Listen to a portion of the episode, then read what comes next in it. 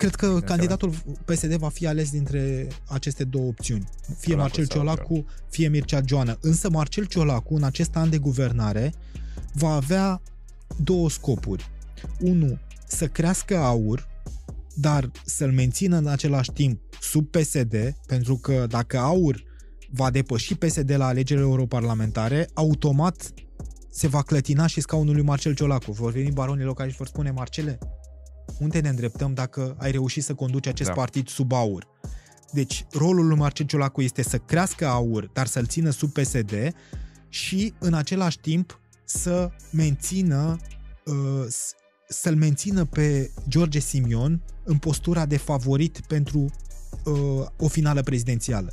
Deci scopul lui Marcel Ciolacu este să intre în alegerile prezidențiale cu George Simion, astfel încât să se reediteze finala anilor 2000, Iliescu Vadim, versus Iliescu, Vadim și da. atunci toată lumea să meargă să voteze răul cel mai mic.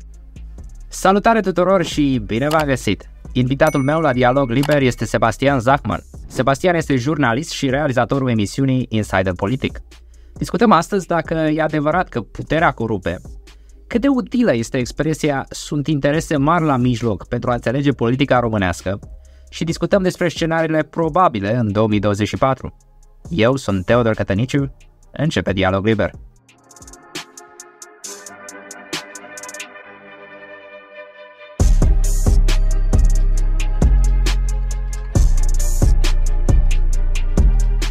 Sebastian Zacman, bine ai venit la Dialog Liber. Bine te-am găsit! Vorbim despre putere astăzi, un subiect atât de încărcat, atâtea interese la mijloc. Da, sunt interese mari la mijloc întotdeauna, dar acum vedem că sunt interese mai degrabă mari pe extremă. Dacă ne uităm la ultimele proteste din, din afara Parlamentului și din Parlament, uh, pare că politica noastră a, a alunecat în această zonă extremistă, uh, care părea să nu se mai întoarcă după epoca Vadim Tudor și PRM. Însă eu nu sunt uh, printre oamenii care uh, sunt atât de îngrijorați, îngrijorați profund, încât să spunem, da, suntem pe marginea, marginea prăpastiei democratice.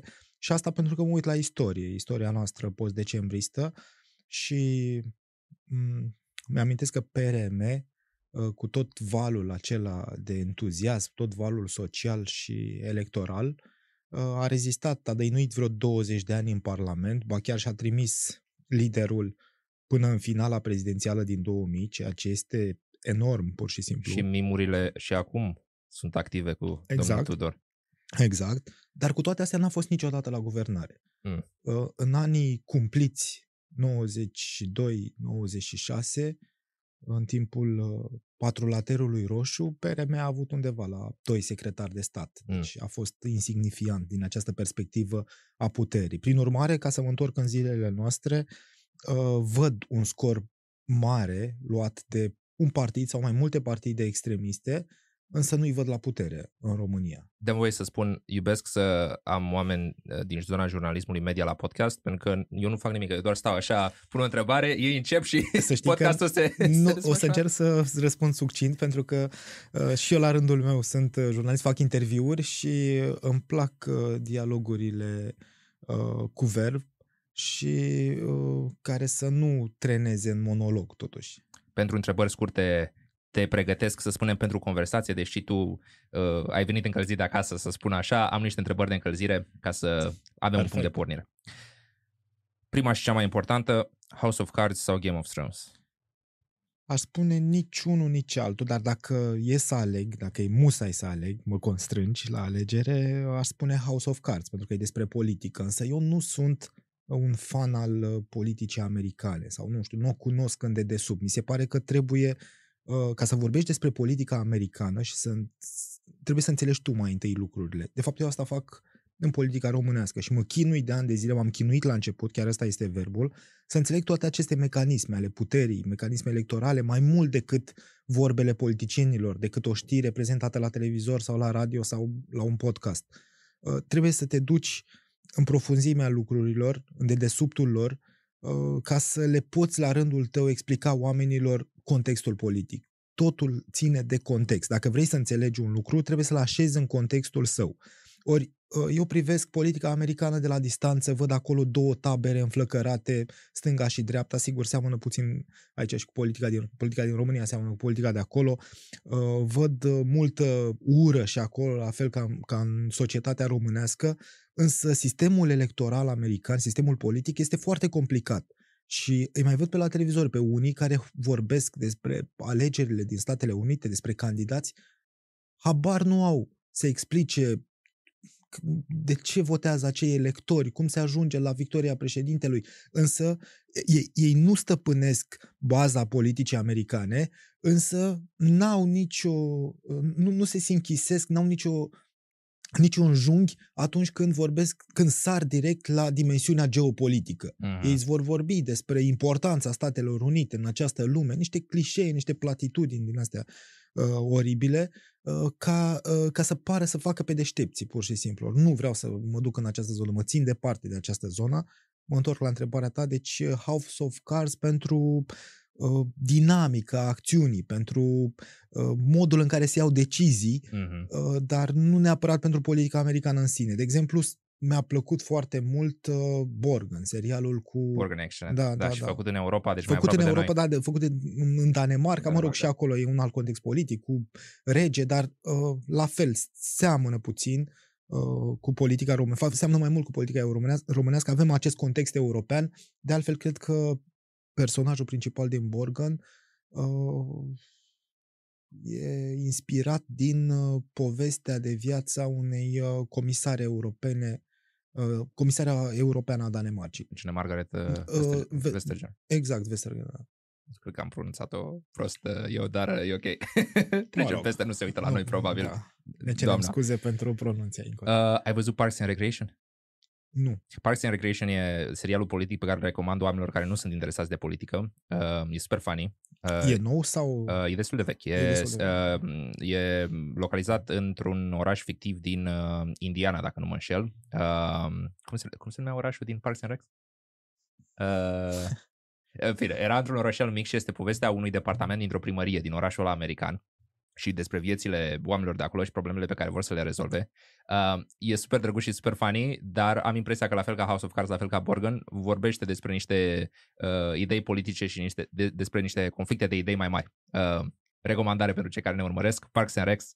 Te mai făcut curios, acum o să mă duc în, în weekendul ăsta să-l caut, să-l urmăresc.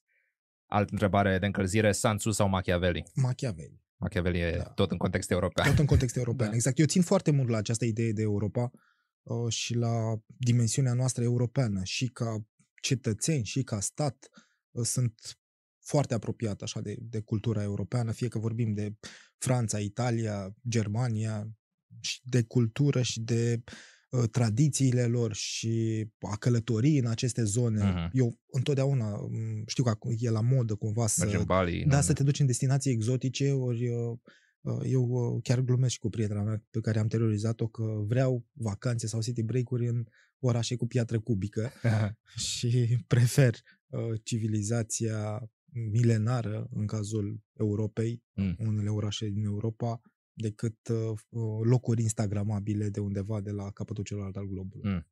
Uh, crezi că sunt mulți politicieni în România care dorm cu uh, Machiavelli pe noptier? Au acolo carticica? Sunt convins că niciunul nu doarme cu Machiavelli pe, pe noptieră, deși aici uh, ar trebui să fiu mai, mai nuanțat, știi, trebuie să folosesc uh, uh cuvinte sau aprecieri de genul uh, majoritatea, nu toți, să mă feresc, însă încerc acest pariu riscant, să spun de această dată, niciunul nu doarme cu Machiavelli, însă toți se visează Machiavelli într-un fel sau altul. Ei știu că există acest personaj undeva, uh, nu știu unde să-l situeze, nici în istorie, nici uh, geografic, uh-huh. dar uh, au auzit așa că e bine totuși să ai această tentă machiavelică, să ta, să-ți atingi scopurile politice. Indiferent de mijloace. Indi- exact, indiferent de mijloace. Deci ei, fără să se ducă la, la, la sursă, fără să caute mai multe despre uh, modul de a gândi a lui Machiavelli și de a acționa, ei sunt totuși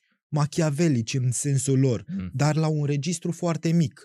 Pentru că Machiavelli în, povi- în politica românească se rezumă la a-ți promova un apropiat într-o funcție publică, uh, la a da din coate ca să-ți faci tu loc către culoarul puterii, uh, la a unelti împotriva unui coleg de partid ca să-i blocheze ascensiunea politică. Deci suntem în acest registru machiavelic românesc. Mai, mai light, machiavelic da, light, mai light, puțin uh, sofisticat. De da. maghiero. Am înțeles. Um, vorbim un pic și despre asta pentru că chiar am avut, uh, nu știu dacă știi pe Cornel Zaina, am avut uh, recent da, la podcast. Da, da. Um, și povestea, Fost parlamentar USR. Da, și povestea, tocmai a publicat o carte care o avem pe undeva pe acolo, avem, în afara camerei, credeți-ne că e aici.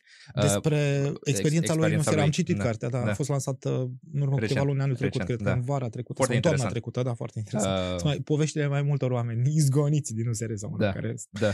Uh, este interesant pentru că, uite, era vorba de oameni noi, dar care au uh, preluat destul de repede toolset-ul, să spunem, mainstream, care sunt sigur că e prezent în PNL, în PSD, așa, știi, ca uh, modus operandi, și ei au sărit pe el destul de rapid.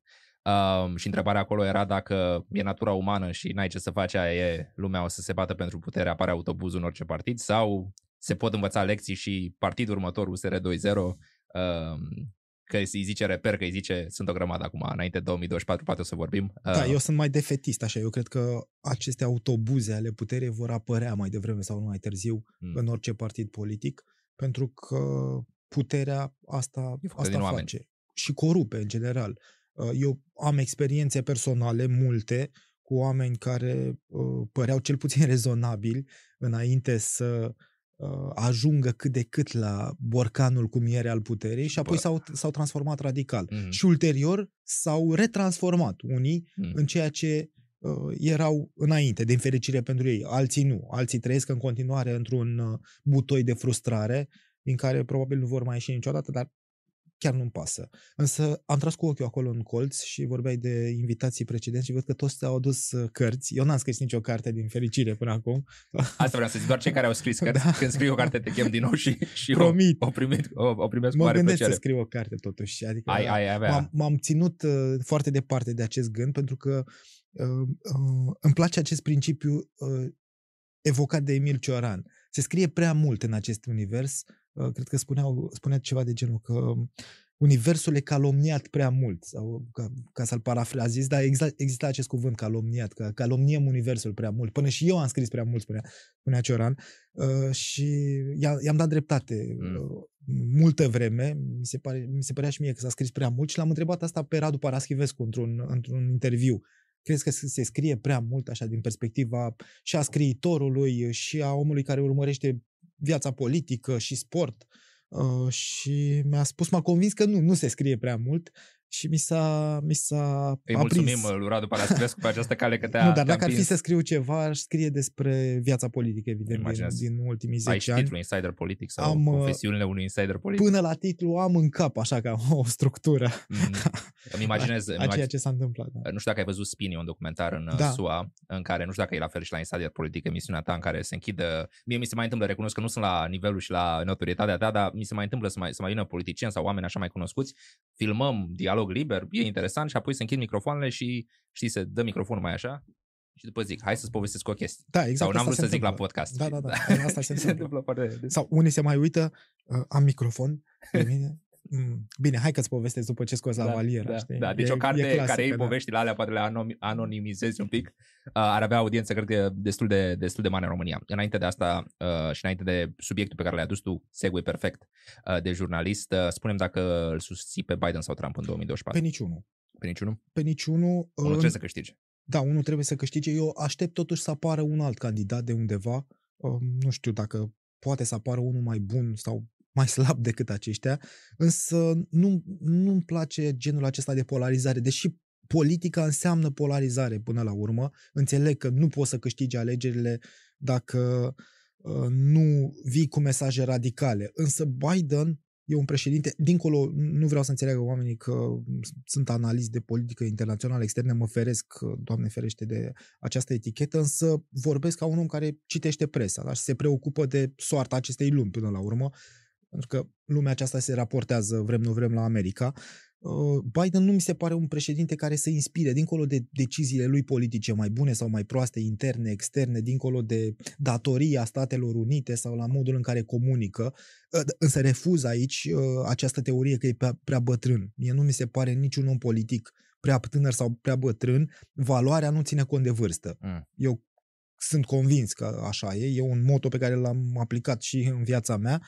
și nu cred că vârsta e o problemă, nici la Biden, uh, nici la Trump, însă nu, nu mi se pare că Biden e totuși acel președinte care să ducă lumea într-o direcție. Mm-hmm. Presupun că ți-a plăcut Obama din perspectiva asta, că aducea un mesaj mai de unitate în SUA. Obama mi-a plăcut divizată. foarte mult din această perspectivă a uh, modului de a comunica deciziile politice, însă când m-am uitat la finalul mandatului pe cifre, nu mi s-a părut totuși a fi un președinte foarte bun. Pe de altă parte, Trump, în epoca Trump, sigur, a fost pace în lume uh, și încerc să mă uit în spatele expansivității lui sau a modului său actoricesc de a face politică, însă nu mi se pare totuși un personaj care să se ridice la acest rang mm. de a fi președintele Statelor Unite. Tocmai de asta uh, caut, caut, caut de la distanță, cu privirea peste ocean, uh, o a treia variantă. Eu tot timpul caut calea de mijloc, de fapt, și în politica românească și în viața mea asta încerc să fac. Uh, Alt în... nume bun pentru insider politic în viitor, calea de mijloc? Calea de mijloc, da, o cale, da, asta e inspirată de la, uh, de la Aristotel, el ne-a învățat cu calea de mijloc, însă cred că societatea românească refuză, de fapt, această cale de mijloc. Nu, oamenii vor tabere, uh, vor bâte, vor violență, astfel încât să-și verse tot năduful din viața personală undeva, fie în, fia, în fața televizorului, fie pe rețelele sociale, fie în piața Victoriei, mm. cei care ies la proteste și dintr-o tabără și din altă tabără, uh, pe stradă.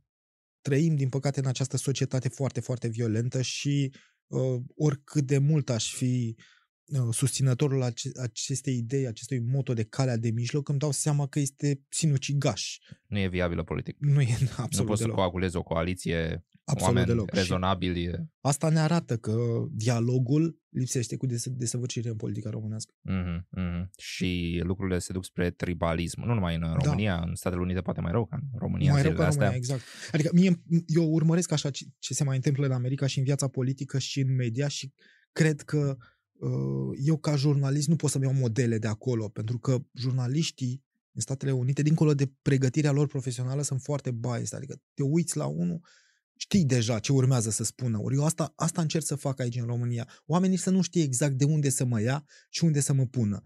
Dacă mă vezi la televizor sau, nu știu, postez o, o, ceva pe Facebook, o, o mini-analiză pe Facebook, să nu știe exact deznodământul, să fie curioși să asculte până la capăt ce am de spus, pentru că eu odată pot să-i laud pe unii și în același timp uh-huh. pot să-i critic. Uh-huh. Mă interesează mai puțin uh, ideologiile politice uh, sau uh, trecutul unor personaje. Mă interesează foarte mult prezentul și să explic contextul în care au fost luate niște decizii. Din păcate, la noi, oamenii, uh, când, când privesc un politician, uh, știu deja sau pa, uh, cred că știu deja ce urmează să spun. Nu au timp să-l asculte, nu au, nu au această plăcere da. de a asculta un mesaj. Ei vin și îți spun, ăsta oricum e așa sau invers. Pun deja o etichetă pe el. Păi, stai puțin, ascultă-l mai întâi și după aia trage tu concluzia. Cum știi deja dacă e bun sau rău înainte să-l asculți? Asta, domnule, că l-am ascultat eu de, at- de atâtea ori, ce să mai... Da. Nu mai am ce să aud la el. Păi e omul care ia decizii pentru tine, fie că vrei, fie că nu vrei, fie că l-asculți, fie că nu, da. el îți influențează viața. Nu mai bine, totuși, faci un mic exercițiu să vezi cum gândește acest om? Mm. Două lucruri vreau să spun. În primul rând, uh, Sebastian, welcome to the Radical Center. uh, și doi, uh, vreau să prezint și cartea ediției. Este vorba de The Path to Power, Calea către putere, scrisă de Robert Caro. Vreau să spun că Robert Caro, eu nu sunt așa, știi cum se spune, nu-i bine să ai uh, idols, nu-i bine să ai uh, da, oameni care idolatrizezi. Robert Caro pentru mine e genul ăsta de persoană care îl pun pe piedestral și mă uit așa în sus la el. Deci ai vrea să fii ca el, nu? Uh, nu neapărat că aș vrea să fiu, că n-am nici talentul lui de scriitor și nici nu cred că sunt făcut să fiu scriitor, dar uh, omul e nebun, adică omul e la nebun uh, la nivel de obsesie uh, pentru cărțile care le scrie. A primit premiul Pulitzer de mai multe ori, uh, inclusiv pentru o carte din... Asta e o colecție, o vezi, nu știu dacă se vede pe cameră, e foarte groasă, poți să oprești da, o ușă da, da. din asta metalică serioasă cu ea. Dar mai avem, în spatele meu sunt restul din colecție aici, în spatele capului meu, din colecția lui despre Lyndon B. Johnson, viața președintelui american. Um, dar el spune, și asta cred că e important, că nu e despre cartea, deși îi zice mare Linden pe ea, nu e despre el, este despre putere, este despre ascensiunea unui om la putere, despre sacrificiile necesare, Cu asta despre m-ai făcut curios să o uh, citesc. tehnicile necesare. Eu îți mărturisesc, nu vreau să mint oamenii, n-am reușit să o termin, sunt vreo 750 de pagini în 3 zile, n-am trecut prin ea, dar o am pe audiobook și sunt uh, obsedat. Când mă pun în trafic, dau play. La uh, traficul din București ar putea să o termin foarte Destul, da, repede. până vine, până vine e gata. Um, E o carte pe care am ales-o din mai multe motive. Inițial vreau să aleg The Dictator's Handbook. Nu știu dacă ai citit The Da, Dictator's nu, Handbook. nu, dar am auzit de ea. E o carte foarte drăguță care spune în principiu că politica se înțelege în marea ei majoritate prin te întrebi întrebarea ce ar face omul ăsta să rămână la putere, să se țină de scaunul lui de putere și așa înțelegi destul de bine De ce acord. urmează să se întâmple. E un punct uh, corect de plecare. Că e o carte întreagă cu exemple și discutând în ideea Deși, asta. sigur, pare scandalos. Mm. Nu are nimic etic această întrebare, însă are foarte mult pragmatism și foarte multă realitate în ea. Absolut. Uh, Robert Caro ia ideea asta și o duce un pic mai departe. El spune că da, e adevărat, oamenii uh, ambițioși caută puterea, dar încearcă să înțeleagă și contextul în care se creează ambiția asta. Adică el începe primele trei capitole, se duce vreo patru generații în spate în familia lui, uh, să vadă cum au ajuns în SUA, care era condiția lor socială, care erau problemele lor, au vorbit cu oamenii care încă mai erau în viață din, din orașul în care, uh, în care Lyndon a trăit. Uh, deci analiza lui uh, arată practic uh, creșterea unui președinte Uh, în cazul nostru, Linden era un tip super ambițios, dar fără o direcție pentru ambiția lui. Deci el știa că e ambițios, știa că vrea să aibă status, dar nu știa în ce direcție să se ducă și cum. Avea o ambiție care se mișca Se diform prin corpul său și în jurul și său. căuta prestigiu. Asta era altă chestie, o trăsătură a lui. Căuta să fie mereu editorul ziarului local. uh, Eu de obicei uh, mă țin la distanță de asemenea oameni, sincer. Adică îmi place ambiția unui om de a-și depăși condiția. Asta am încercat să fac și eu cu cariera mea până la urmă. Însă această goană uh, după funcții și după, func- după acest rol de decision maker uh, mă, mă cam sperie, de fapt. Știi uh, vorba aia din Spider-Man cu uh, unchiul Ben zicea cu uh, with great power comes, comes great responsibility și um, politicienii de obicei uh, o aplică invers, adică with great responsibility comes great power. Oamenii Exact. caută în general să fie în poziție de responsabilitate pentru că înțeleg că în alea există și putere. Și Uh, există privilegii, de fapt, aici se, se rezolvă. și contacte și așa mai departe. Da, da. E, Lyndon B. Johnson e doctorul lor, era în mijlocul la tot ce se putea. Uh, nu vreau să intru foarte adânc în ea pentru că n-am terminat-o și nu vreau să fac concluzii despre ceva care poate se mai schimbă, dar am citit vreo jumătate din ea și uh, cred că, să spun așa, pentru oamenii care își doresc putere, e un ghid excelent. Pentru oamenii care vor să înțeleagă cum se ferea, să se ferească de oamenii care își doresc putere, e un ghid excelent. Uh, sper că o să-ți placă și ție um, la, la final, uh, ți-o, ți-o las cadou, dar e un intro foarte bun pentru prima noastră temă mare și anume puterea. Cum o obțin unii, uh, cum o pierd alții și cum o folosesc uh, chiar mai puțin în scopuri bune. Ai spus mai devreme că puterea corupe sau puterea absolută corupe, mă absolut se spune. Uh, cât de adevărat e lucrul ăsta? Crezi că e o regulă generală? Crezi Da. că sunt excepții?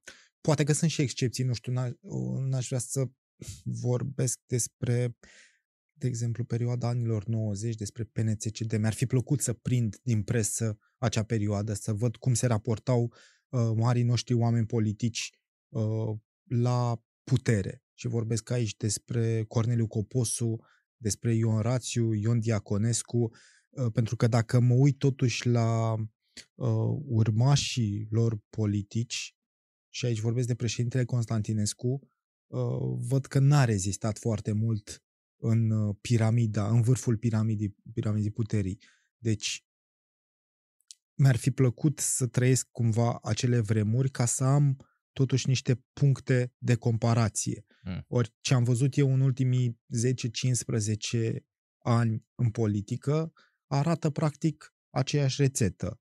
E important să fii omul potrivit la locul potrivit uh, și până să ajungi loc, omul potrivit la locul potrivit, să, fi, să, să fii suficient de inteligent și de abil, astfel încât să-ți faci conexiunile politice care, la, la momentul potrivit, să fie activate. Mm. Asta au făcut oamenii politici care au ajuns liderii României. Fie că vorbim despre Adrian Năstase, Mircea Joană, Ludovic Orban, Călim Popescu Tăricianu, deci și de pe stânga și de pe dreapta, a existat aceeași rețetă. Până în urmă, cu câțiva ani, cu vreo 5-6 ani, când această paradigmă, să-i spunem, deși e un, A evoluat în... da, uh, un, com, un cuvânt complicat, a involuat, nu a, a evoluat și am ajuns în situația în care, în fruntea statului, să ajungă politicieni cu delegație.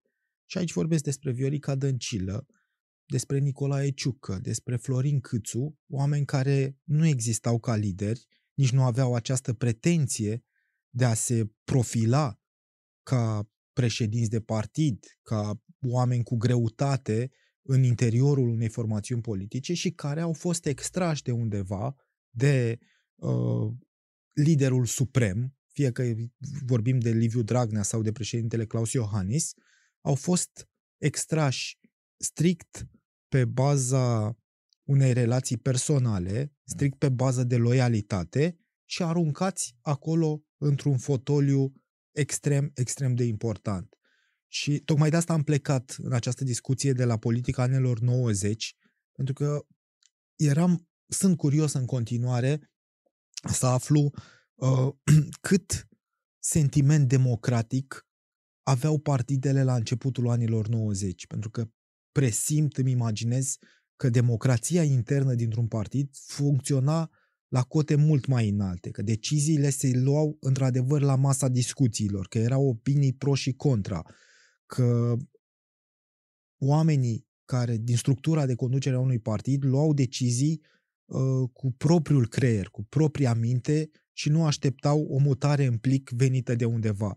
Deci sunt un mare adversar al deciziilor venite de sus, de jos, din stânga, din dreapta, mm. decizii obscure. Care sunt regula în general astăzi. Astăzi, da, care ajung pe masă fără să știm din ce zonă, cine a fost omul care a luat această decizie în mod concret, care au fost resorturile care au dus la, un, la alegerea unui nume. Nu, aș vrea să existe mai multe dezbateri, mai multe discuții deschise în interiorul partidului, astfel încât cel mai bun, cel mai convingător să câștige. Chiar dacă cel mai convingător este în contrasens, merge pe contrasens cu opțiunile mele politice sau intime. Mm. Până nu vom ajunge la deschiderea partidelor politice din punct de vedere al democrației interne, o să avem în continuare în fruntea statului oameni de carton, de catifea, e mai puțin important, dar oameni pe care nu-i putem credita că iau decizii doar cu mintea lor, ce așteaptă soluții venite din stânga sau din dreapta. Fundamental uh, a fost o luptă între idealism și pragmatism. Uh, pragmatismul spune, uh, cum menționam în The Dictator's Handbook, lumea zicea nu te înconjori dacă ești lider de oameni capabili. Oamenii capabili te pot da jos, au și ei ambiții. Te, a, asta văd foarte mult. Te deci... înconjori de oameni loiali. Exact. Aia e cheia dacă vrei să rămâi în poziție. Asta era Da, mesajul. dar unde te duce această cheie? Și am văzut exact această teorie a ta. A funcționat, hai să luăm un caz concret, la Liviu Dragnea, da? S-a înconjurat doar de oameni loiali. Și funcționează în continuare. Și la Ludovic Orban a funcționat. Unde au ajuns acești oameni? Mai contează ei la scara istoriei? Nu. Poate că ar trebui să fie o lecție pe care următorii politicieni să o învețe. Ce să vezi? Nu învață. Se înconjoară în continuare de, doar de oameni loiali fără să-și ia sfetnici mai deștepți decât ei. Dintr-un motiv foarte simplu. Uh, se tem de limitele lor, pentru că aici asta este discuția. Discuția este despre limita ta ca om politic atunci când îți, îți construiești o echipă, fie de sfetnici, fie de apropiați, uh, fie de lideri județeni și așa mai departe, pentru că sunt niște cercuri mm. concentrice care se învârt în jurul tău unui punct fix care ești tu, președintele partidului, liderul partidului, premierul guvernului României și așa mai departe. Uh-huh. Ori dacă ne uităm la aceste cercuri, vedem totuși uh, cât de puțină încredere au politicienii în modul lor de a face politică și până la urmă în propriul intelect. Asta uh-huh. mi se pare cu adevărat tragic. Deci mulți sunt uh, neîncrezători în abilitatea proprie. Exact. Probabil și pentru că au ajuns acolo pe... Și nu meritocratic. Nu, cu atât mai puțin meritocratic și se raportează, își, își pun oameni slabi în jur tocmai ca să aibă un termen de comparație facil mm. și care să, uh, să le dea încredere că ei totuși sunt omul potrivit la locul potrivit, deși e o minciună. Mm-hmm. Și vine la un moment dat un val electoral, vine un rând de alegeri, vin alegerile locale, parlamentare, nu contează, primul rând de alegeri uh-huh. din viața ta ca om politic și vezi că te spulberă și apoi încerci uh, să cauți scuze. De ce am eșuat în politică? Și unii de aici, de la aceste scuze, își formează tot felul de fantasme în cap, că de fapt oameni cu statul paralel au tras fori, Da, au serviciile. fost lucrați, serviciile și așa mai departe. Nu exclud că există mici părticele de adevăr în acest discurs, însă principala vină o ai tu, Mm. un om care n-a știut să gestioneze puterea. Mm, Există o carte foarte interesantă, se numește On Power. Uh, nu mai știu cine a scris-o, e un american, uh, o să o punem noi în descriere. Uh, în On Power el explorează exact ideea asta, dacă puterea corupe uh, sau nu. Și uh, concluzia lui după multe, mă rog, capitole este că puterea nu este necesară uh, un lucru care corupe în mod, uh, în mod uh, sigur, în mod uh, repetat ca o forță, ca cum e gravitația, da?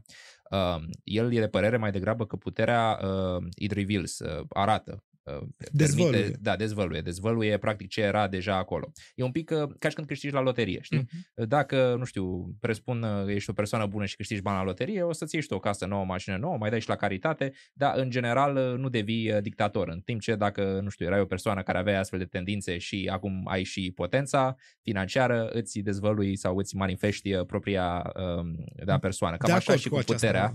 da. Uh, e această posibil teorie. să fie invers, adică să fie atrași de putere genul de oameni care sunt deja, uh, să spunem, au uh, personalitatea asta coruptă sau de, de om uh, cu valențe dictatoriale și atunci fiind atrași majoritatea de profilul ăsta, aia care o uh, ajung, uh, știi, din... Să o exercite Da. sunt la fel. Da. se manifestă și asta e o, e o interpretare. da, e o interpretare care stă în picioare până la urmă. Crezi că există, nu știu, un set de abilități, poate l-ai văzut tu la puțini lideri cu care, că ai o meserie, adică mi se pare că e o meserie foarte interesantă, stai zilnic sau săptămânal cu uh, toți liderii României, practic, uh, de la prim-ministri și ministri până la aleși locali uh, și îi întrebi lucruri. Uh, ei văzut pe câțiva dintre ei să aibă un set de atribute care să sugereze că folosesc puterea în scopuri bune sau în scopuri Da. uh, bune comunității? Chiar și, Cum- la, chiar și la cei mai răi. Chiar și la cei mai care s-au dovedit a fi cei mai toxici și pe care i-am cunoscut pe parcursul acestor ani, am văzut în ei părticele de bunătate. S-au gândit totuși și la cei din jurul lor, la comunitate. Sigur, aici uh, e un răspuns mai complicat sau mm, întrebarea de fapt e mai complicată. S-au gândit uh, la, la cei din jur fără să aibă absolut niciun scop, adică intrinsec, pentru că înțelegeau că rolul lor politic este totuși să schimbe viața celor din jur, Sau că acolo veneau voturile. sau pentru că de acolo veneau voturile și de acolo cumva uh, venea, era rezervorul uh, care alimenta puterea lor mai întâi pe plan local și apoi pe plan Sunt de acord național. uh, și nu sugerez că există, eu nu cred în rău absolut și în bun absolut. Deci sunt oameni răi Nici care eu. fac lucruri bune, sunt oameni buni care Există fac lucruri nuanțe rele și... și- există nuanțe între. Întrebarea este dacă, nu știu, ai un fel de, poate ți-ai dezvoltat un radar, un simț, în care te întâlnești cu un lider și zici, uite domnule, uh, pentru că face lucrul ăsta sau pentru că are abilitatea asta sau obiceiul ăsta, pe mine mă face să cred că nu o să se agațe de putere sau nu o să-și schimbe complet uh, personalitatea când ajunge acolo să se păstreze pe funcție. Sunt niște semne pe care poți să le simți la o persoană? Nu Da, aici ține de flerul meu polit, de jurnalistic uh, și de um, intuiția proprie pe care o are or, orice persoană. Eu iau decizii, de exemplu, în funcție de proprie intuiție. Si, simt că trebuie să mă duc într-o direcție, mă duc acolo. Dacă nu am convingerea de plină, degeaba pot să vină și Da. președintele Statelor Unite să mă convingă și nu o să reușească să mă convingă. Însă știi care e paradoxul aici?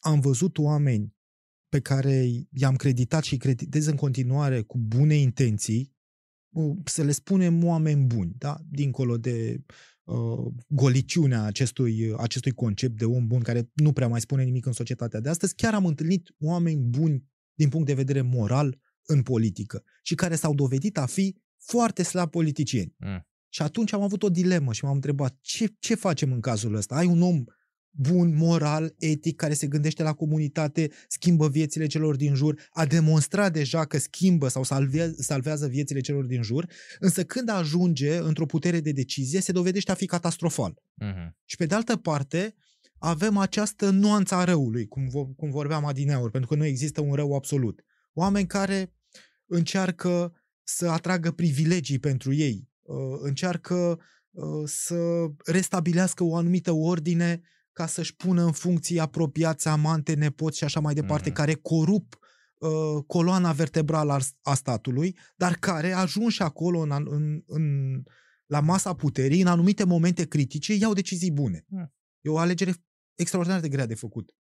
Sigur că poate ce spun eu acum sunt excepții, într-adevăr, dar uh, sunt excepții care te fac cumva să te gândești dacă analiza ta pe, când vine vorba de un om e corectă sau dacă nu cumva trebuie să mai aștepți ca să tragi linie la, la final, nu înainte uh, ca acei da. oameni politici să acționeze. Uh... De, prin, prin urmare, nu creditezi pe nimeni cu un cec în alb. Nu creditezi pe nimeni din politică a fi înger. Mm. Nu, plec de la ideea că toți sunt demoni și că acești demoni pe parcursul carierei sale, carierei lor politice mai pot să uh, uh, pot să le crească aripioare așa de, de îngerași. Mm, unele, unele mai dese, aripi, altele așa, doar uh, la nivel de, da. de fulguială. Mm, eu cred că, în general, filozofia mea de viață e că, știi cum e cu Golden Rule, că să trăi, tratezi pe alții cum îți dorești să fii tratat. Eu uh, am uh, nuanțat un pic că uh, încerc mereu să îmi imaginez că persoana din fața mea, dacă o întâlnesc pentru prima dată, are intenții bune și dacă îmi dovedește că nu are, atunci eu mă comport uh, reciproc. Dar uh, intenția mea inițială este uh, să, să cred că are intenții bune. Înțeleg în politică e o idee foarte proastă. E, dacă, dacă pleci de la această idee, vei fi îngropat politic, da. în, nu-ți dau mai mult de câteva zile, Am nici măcar săptămâni. Da. Uh, bun. Um, eu sunt tot timpul și am, am vorbit treaba asta chiar uh, recent, acum câteva săptămâni, am avut un uh, mic ghid politic uh, pentru politica locală, am avut, l-am avut pe viceprimarul Capitale, cu care discutam, l-am întrebat, domnule, uite, ne urmăresc tineri, vor să se implice în viața cetății, a orașului, cum vrei să-i spui, ce au de făcut? Uh, din punctul tău de vedere, care e checklist-ul să devii politician în România? Știi, sunt de asta cu, mie tot timpul îmi place, poate folosi la thumbnail, cu sunt interese mari la mijloc. Da. Uh, toată lumea zice, domnule, politica e o măcirlă, sunt interese mari, tu n-ai cum să intri, e blocată, e pentru ei, e o castă închisă. Uh, tu cum te gândești ca să ai acces la putere în statul român? Care sunt elementele necesare pentru un om care ne urmărește să devină politician în România? Păi, să-și caute nișa potrivită. Despre asta e vorba. Pentru că dacă tu ești un tip reformist ca structură, degeaba te duci în unele partide tradiționale care sunt măcinate de metehnele trecutului și desigur îți vor trânti ușa în nas. Însă, piața politică este slavă Domnului una pe care se găsesc mai multe tarabe. Și cu o marfă de calitate europeană, și cu marfă de calitate națională, și cu marfă stricată. Hmm. Deci trebuie să te duci la taraba potrivită. E ca o zi de cumpărături. Când te duci în piață, poate la obor, eu la obor mă duc și mai fac cumpărături și dacă vreau, mă duc în piață cu gândul să cumpăr mere, trebuie să aleg din merele de pe acea tarabă. Mm. Nu, de, nu să mă raportez la ideea de cel mai gustos măr din lume, pe care foarte probabil nu-l voi găsi în piața obor. Mm. Dar dacă cu adevărat vreau să mănânc mere, o să aleg fie un, ră, un măr mai puțin stricat, fie un măr mai mare și mai scump. Deci mm astea sunt principiile care funcționează și în politică. Uneori votezi răul cel mai mic, alteori votezi un bine puțin mai mare, alteori poate crezi că e binele cel mai mare, care ulterior se, de, se, do, se dovedește a fi un eșec uh-huh. uh, sau uh, o dezamăgire. Însă acesta este farmecul vieții politice și al, al vieții în general votezi ca să fii dezamăgit la un moment dat. Mm. Nu poți să votezi de fiecare dată cu câștigătorul. Nu poți să votezi de fiecare dată cu un politician care să-ți ducă ideile mai departe și să le pună în practică. Nu poți să votezi uh, de fiecare dată cu un președinte care să ridice România la rang de putere europeană sau globală. Nu, nu poți să faci acest lucru, însă să miști puțin, puțin înainte, jumătate de pas, jumătate de pas, mi se pare un câștig imens la scara vieții noastre și un, un câștig foarte mic la scara lumii, dacă, mm. ne uităm, dacă ne raportăm la această scară mondială. Sigur că noi nu mai avem timp. Timpul, sigur, e uh, acel citat celebru devenit clișeistic în ultima vreme, că timpul nu mai are răbdare, da? Uh, într-adevăr, pentru generația noastră sau pentru generația părinților noștri, pare că timpul nu mai are răbdare. Însă cum schimbăm lucrurile? Radicalizându-ne? Nu aplicând o politică a pașilor mărunți, implicându-ne. Ori noi trăim în această lume în care unii fie se implică rupându-și cămașa de pe ei, spunând trebuie să faceți așa ca mine, ca să schimbăm lucrurile, să aruncăm România încă 50 de ani în istorie, să-i prindem pe cei civilizați mm. din urmă, ori unii care spun, sunt, se complac într-o lehamite totală, spunând oricum nu se schimbă nimic, ce dacă mă duc eu la vot? Se mm. schimbă, votul tău contează. Mm. Votul tău chiar e important. Însă pe fondul unei, unei, unui absenteism de 70%, mm-hmm. cum poți să mai discuți despre politici publice, despre direcția acestei țări, despre un proiect național, mm-hmm. despre binele comun, în contextul în care deciziile sunt luate ca urmare uh, a unei implicări din ce în ce mai mici. Aici sunt două, perspect- două, două direcții care duc în aceeași locație pe care o descrii și tu. Odată este implicarea mai mică a oamenilor în politică. Se pare că românii sunt mai puțin interesați vedem prezență mai mică la proteste, prezență mai mică la vot, în general activitate scăzută în organizații din astea și locale și, și naționale.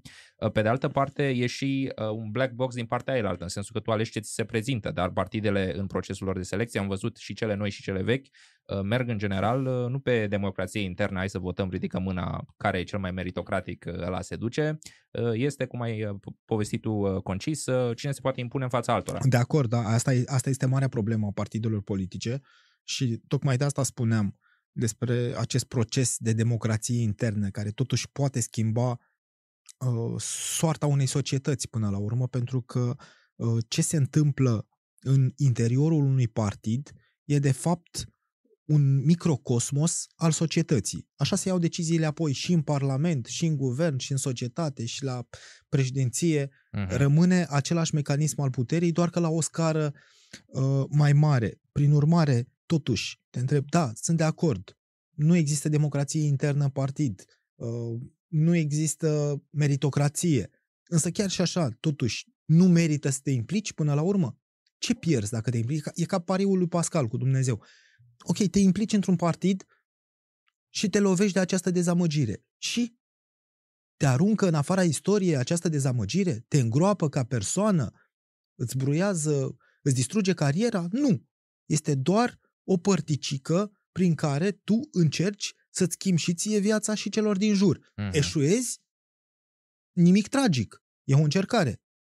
Da, sunt Reușești, practic, uh, câștigi totul.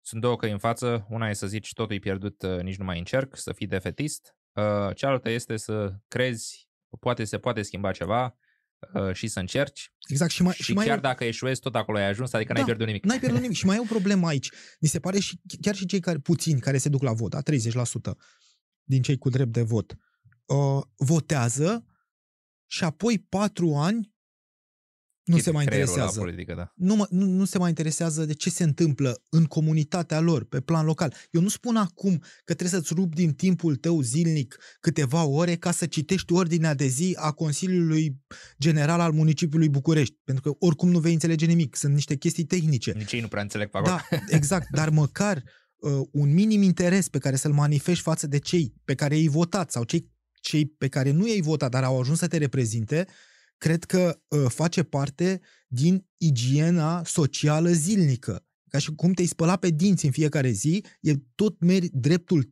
dreptul tău, obligația ta uh, să, să urmărești ce fac acei oameni care îți reprezintă interesele acolo în uh, conducerea municipalității, a localității, uh-huh. a guvernului. Nu poți să te rup total patru ani spunând, da mă, da, față de voi care nu veniți la vot 70%, eu mă duc, m-am dus măcar și am pus ștampila. Da. Nu e suficient. Trebuie să uh, urmezi cursul acelui vot, al acelei opțiuni, timp de patru ani. Să vezi, opțiunea ta a fost mai degrabă corectă sau mai degrabă greșită. Ce vei face uh, la următoarea rundă de alegeri? Uh, de ce crezi că a, uh, a câștigat celălalt, opozantul ideilor tale? Deci trebuie să fim antrenați continuu în această viață. Și aici când, când spun antrenați, să nu se gândească cineva că uh, toți cetățenii ar trebui să fie un fel de rocky uh, al vieții politice. Da. Uh, să iasă la ora 5 din casă, să se ducă să alerge până la primărie, să, să rupă, da, să rupă ușa acolo. Nu, dar o minimă implicare constantă uh, este obligatorie în, în societate. Așa, dacă cel puțin așa văd eu lucrurile. să existe progres, dacă nu... Exact, da. da. Um, sunt de acord cu tine. Ai dat însă exemplu cu uh, spălatul pe dinți, nu știu dacă rata da, de spălat pe dinți chiar da, așa da, mare da. în România. Spălatul pe dinți și săpunul, într-adevăr, sunt uh, uh știi, noțiuni uh, da. periferice. Problema știi care e? Problema e că uh, și mie nu-mi place să zic chestia asta, adică eu nu sunt de acord cu ideea de idioți utili, nu, nu cred că e un termen bun de utilizat, dar uh, vreau să zic că foarte puțini oameni gândesc în realitate de ambele, de toate părțile. Adică uh, de obicei se zice de la, pe Facebook, pe portavocea care mai e acum pe social media, se zice PSD, PNL fură, USR e corupt și lumea din partidele astea, din sferele lor de gravitație, încep da, regurgitează, repetă. Exact. Gândirea în cercurile astea e minimă sau inexistentă. Adică da, sunt asta, asta e o mare, pro- părți. marea problemă, gândirea critică în România și asta începe din școală. Eu asta aș face în școală, dacă aș fi ministrul educației, nu, nici nu o să fiu, nici nu-mi doresc să fiu, dar nu, hai să nu spun ministrul educației, dacă aș fi pro, un profesor debutant într-o școală, asta încerc, indiferent ce aș preda, aș aloca o părticică din timp ca să-i fac pe copii să gândească, să le arăt procesul decizional și să le pun două variante pe masă și să-i ascult. În, în, în ce direcție s-ar îndrepta ei? De ce, de, ce se, de ce se duc acolo? Și mi se pare că educația civică, educația politică și gândirea critică ar trebui totuși uh, să fie materii obligatorii în această școală. Sigur, noi venim după trauma comunistă, da? jumătate de secol de beznă în România. Uh, o beznă alimentată cu acea materie de educație politică, socialist științific, exemplu. Când, când vorbesc despre politică în zilele noastre, haideți să ne rupem odată de acest trecut. Că nu face nimeni uh, uh, nu se rezumă nimeni la a spune lozinci politic, politice la, la aceste ore. Vorbim aici despre idei politice. Idei care circulă, vrei, nu vrei, și în școli, și pe stadioane, și în piețe. Nu poți să lași politica la ușa școlii, la poarta școlii. Exclus. Însă ideea e să îi modelezi pe copii și pe tineri, astfel încât ei să ia decizii bine informați. Că decizia lor e să voteze stânga sau dreapta, nu mă interesează absolut deloc. Mm. Nu sunt un apostol al unor partide. Sunt un apostol al deschiderii minții și al opiniilor și al deciziilor luate în mod argumentat. Pentru că atât timp cât întărim mintea unor copii, întărim și statul. E această vorbă uh, celebră, uh, rămasă de la, de la un hoț și mai celebru, uh, Sorin Ovidiu Vântu. Întăriți-vă uh, statul, domnilor. Păi, haideți, știți cum putem să ne, întâlnim, să ne întărim statul foarte bine? Întărind mințile copiilor aflați astăzi pe băncile școlii. Sigur, rezultatul nu o să-l vedem mâine, dar o să-l vedem peste 5, peste 10, peste 15 ani. Uh-huh. Și atunci vom conștientiza că am pus sămânța care trebuie. Dar atât timp cât uh, noi uh, ne ferim de aceste lucruri, să vorbim despre cultură civică, despre implicare socială, despre uh, idei politice în școală, ce vom culege mai mhm. târziu? Vom mhm. culege, am și răspunsul, vom culege absenteism, voturi neinformate și manipulare. Asta vom culege. Acum, știi, e util să pui totul relativ în context, cum spuneai și tu la început. Um, eu cred că e excelent că România să se compare cu Franța, cu Germania, cu Olanda, uh, dar mereu îmi place să readuc uh, sort of aminte sau să menționez faptul că astea sunt uh, cele mai consolidate democrații și cele mai prospere din istoria umanității. Știi? Adică noi dacă îi pui pe români și nivelul nostru, hai să zicem, de educație, dar și standard de viață și uh, colectiv, suntem cu siguranță primii 5% ai planetei ca număr de oameni, adică ca calitatea vieții. Uh, ceea ce e ok. Da. Nu-i, uh, nu da, suntem bine, în topul rușinii. Uh, nici în perioada comunistă România nu era vreo țară de prin Africa. Chiar și atunci erau anumit standard de dezvoltare. Și de industrializare până la urmă. Uh, deci, știi, acum relativ, dacă ne uităm global, România este totuși în prima liga a țărilor. Ne apropiem să fim și noi EGD la un moment dat, să fim o democrație, o economie consolidată și așa mai departe. Acum, trebuie să ne uităm, uite, de exemplu, eu în SUA, locuind acolo, studiind acolo, mai am în continuare o conexiune, să spun, cu, cu politica lor și cu ce se întâmplă acolo. Eu am impresia că discursul public în SUA e mult mai uh, erodat și mai polarizat decât în România. Adică acolo oamenii urlă pe stradă, în mijlocul bulevardului, unii la alții și n-ai cum să da, ai Pentru un că dialog. și taberele sunt conturate de așa natură, pentru că ai două mari blocuri, practic, da? da? Conservatorii Viabile, și da. Socialiști. Așa mai sunt, dar sunt cum sunt și la noi din astea. Insignifianți, da. da. da. Ori în România vedem totuși în Europa, vedem curente care, care renasc, care dispar, care sunt înlocuite Uh, de alți lideri și care sunt duse mai departe, o ștafetă care se tot duce mai departe. Văd mai multă dinamică aici, uh, la nivel de discurs uh, și la nivel de opțiune politică, să zicem, sau doctrină mă feresc de acest, de, de acest cuvânt doctrină, nu pentru că uh, n-ar fi uh, rezonabil în sine, ci pentru că a ajuns să fie distorsionat și acest, uh, și, și acest se mesaj. spune că cele mai importante idei trebuie răspuse în limbajul zilelor uh, noastre, adică nu prea mai poți să vorbești de ideologie și de liberalism și de uh, libertăți și drepturi uh, individuale uh, cu același vocabular pe care îl foloseai acum 50 de ani uh, sau, De uh, acord. sau în vremea lui da, John Stuart Mill. Uh, trebuie răspuse adevărurile sau ideile astea, uh, dacă nu sunt adevăruri, uh, în limbajul zilelor noastre. Aici e un punct un pic uh, vezi paradoxal, avem rețele sociale, poți să vorbești cu foarte mulți oameni uh, să te audă ce ai de spus, dar politicienii noștri uh, se cam feresc de comunicare din asta în masă, de a fi influenceri. Uh, unii n-au cont de Facebook. Că Păi nu, cei, cei mai mulți vor să fie influencer, dar doar pentru bazinul lor electoral. Uh-huh. Ei nu, nu vor să iasă din aceste limite de confort. Despre asta e vorba. Mm. Uh, bazinul tău electoral, uh, oamenii aduși la mitinguri de organizațiile din țară uh, sunt controlabili. Și tu ai această, pornești cu această relaxare Da. de a le comunica unor oameni care deja te apreciază. Poate nu neapărat pe tine ca persoană, ca lider, dar cel Ideile. puțin îți apreciază poziția de putere. Uh-huh. Ești până la urmă șeful lor, fiind liderul partidului. Uh-huh. Ori dacă, dacă aș fi președintele unui partid de stânga sau de dreapta, nu contează, aș încerca să extind granițele acestui corp electoral, să-mi lărgesc bazinul de simpatizanți, mușcând și dintr-o parte și Până din acum alta. știi, consultații politice o să zică că asta îți irosește energia iurea, să te încerci să-i convingi pe oameni, singura șansă e să convingi pe nehotărâți. Da. Uh, Aia, de aia ai tăi să-i ții calzi și aia nehotărâți să-i aduci Dar și mai spre tine. Cum crezi că funcționează această teorie într-o țară ca România, unde absenteismul este de 70%? Eu de 10 ani, când apare câte un partid nou, am discuții cu lideri, interviuri, discuții informale. Inevitabil, toți liderii de partide noi sau toți liderii noi ale unor par- partid, partide vechi îmi spun mă axez pe nehotărâți. Dom'le, sunt 70%. Doar o părticică din ăștia, dacă aduc la vot, schimb rezultatul alegerilor. Ok, de acord. Vine, vine ziua votului, ce crezi? Prezența este aceeași. Absenteismul poate că e chiar mai mare. Păi, În momentul ăla, puneți niște întrebări. De ce n-ai reușit să-i aduci pe acești oameni la vot? În realitate, partidele nu se gândesc la nehotărâți sau se gândesc uh, în ideea în care e bine ca ei să stea în continuare acasă. Așa Mm. gândesc. Gândesc pragmatic.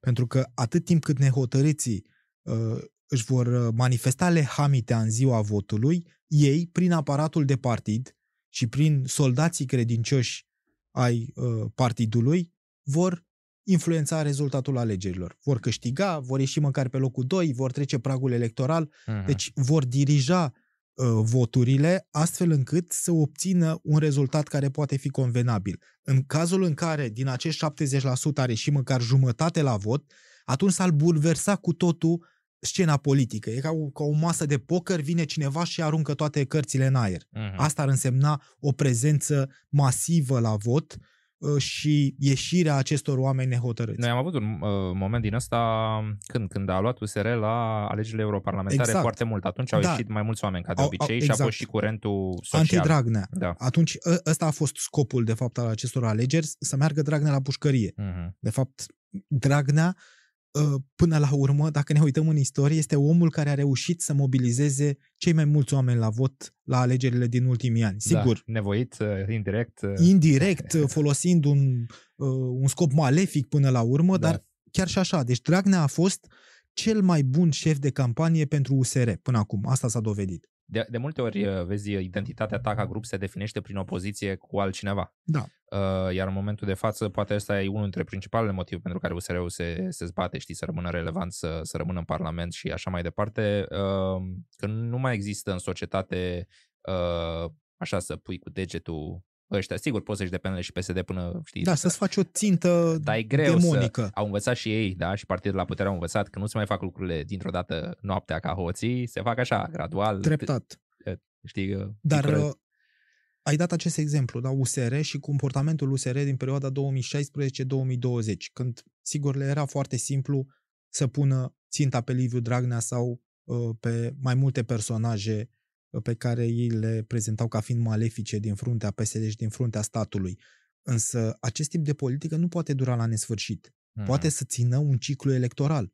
Însă iată, după căderea demonului, ce rămâne? Ce pui în loc?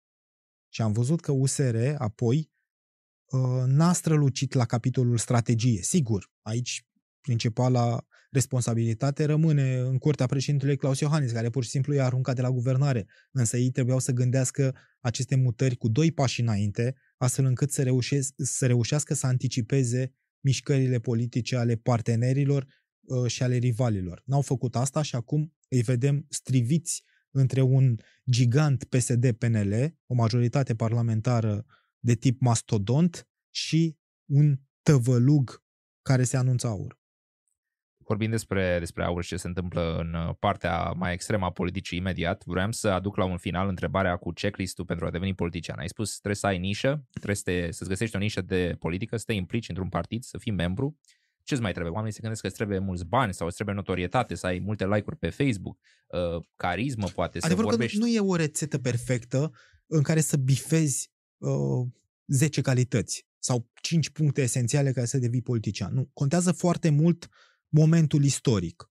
De exemplu, a fost stânga la guvernare 5 ani, un ciclu electoral 10 ani, e bine, oamenii evident se vor, uh, se vor îndrepta către opoziție, da. către alternativă. Ești tu omul potrivit în acel moment să reprezinți alternativa? Ți-ai construit pașii astfel încât uh, să, ai, să fie avut răbdare și să fie așteptat momentul oportun? Ce ai făcut în toți acești ani? Ți-ai construit relații de putere în interiorul partidului? Te-ai pregătit să fii un lider mai bun, mai convingător? Te-ai schimbat ca persoană? Deci contează foarte, foarte mult contextul politic. Pe de altă parte, poți să nu faci nimic. Uitați-vă la Viorica Dăncilă, de exemplu, sau la Florin Câțu.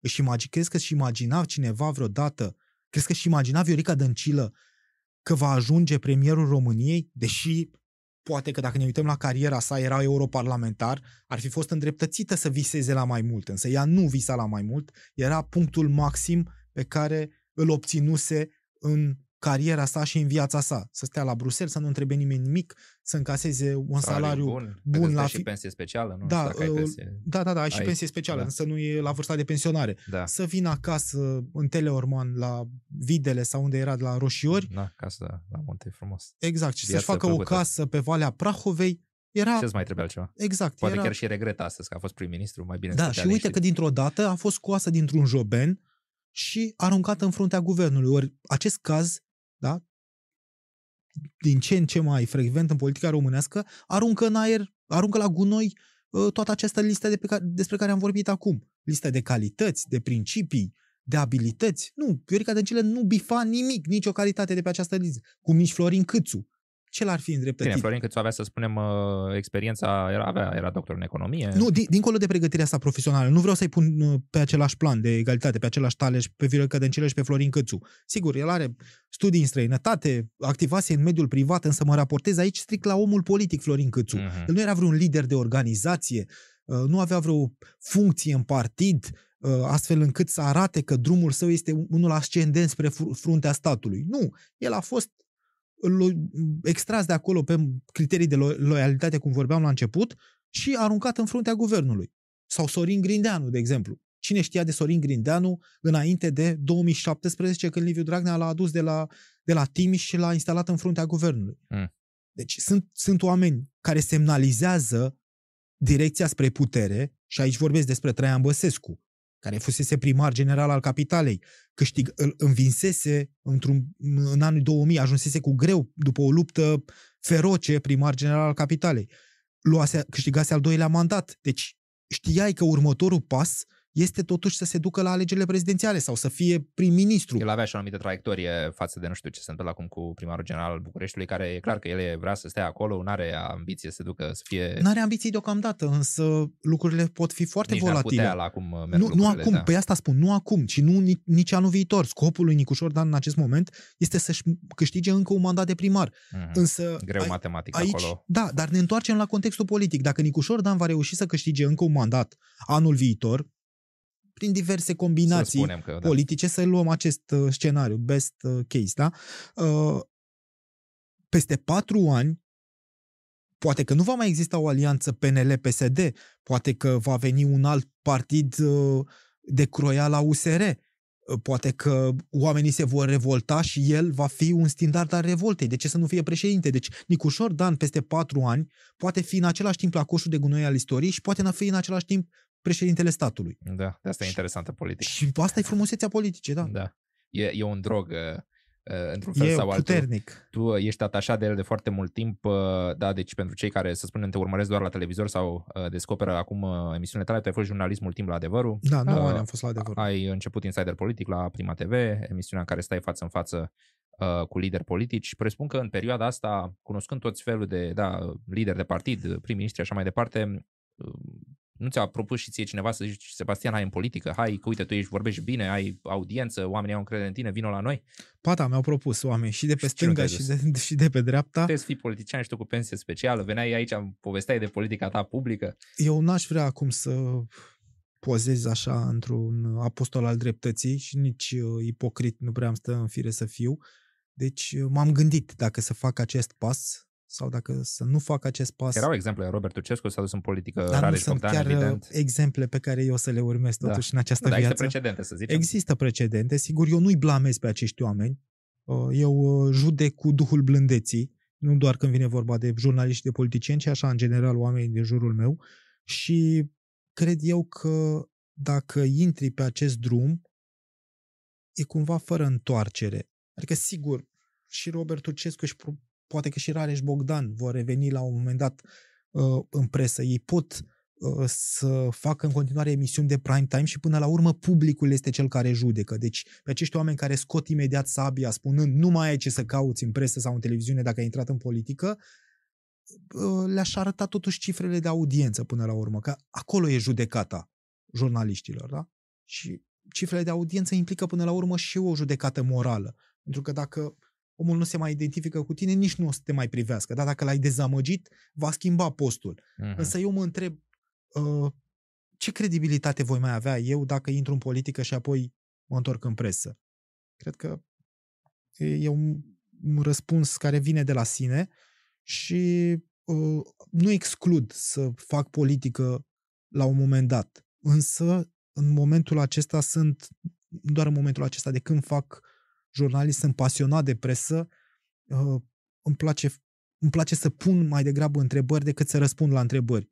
Și sigur îți mulțumesc că m-ai, m-ai chemat la, la această discuție. Uh, De obicei uh, m- îmi place dialogul politic, pot să răspund la întrebări, îmi- îmi place să discut, chiar îmi place să discut în contradictoriu, însă uh, cel mai bine mă simt în rolul de a pune întrebări. Mhm, mhm. Cine știe, poate în viitor când devii politician îți dezvolți o, o imagine publică de om, uh, știi, te duci în Parlament și discursul tău e, pui uh, e o serie de întrebări față de restul aleșilor, uh, ție, îți dezvolți... Da, cel puțin, sincer vorbind, eu nu, nu mi-am imaginat niciodată acest rol de om politic. Mhm. Nici de parlamentar, nici de consilier. Nu cred că deocamdată Bine, acolo și nu mai spun, cred că ai avea coadă de să te Da. duci să-i consiliezi pe Da, nu cum cred să că, comunice uh, și... cariera mea se îndreaptă uh, în acest moment către viața politică, însă uh, eu privesc lucrurile, eu îmi structurez viața, poate că e, gre- e greșit ce fac, dar îți spun cum funcționez, în funcție de ciclul parlamentar. Pentru mine Borna este anul 2024. All in, ca la poker. Exact, finalul anului 2024. Eu atunci voi trage linie și voi și mă voi gândi. De fapt, trag linie din 4 în 4 ani sau din 5 în 5 ani când sunt alegerile prezidențiale și mă gândesc ce fac. Merg mai departe pe drumul ăsta? Cât de mult m-am erodat eu ca jurnalist și ca persoană în acești ani?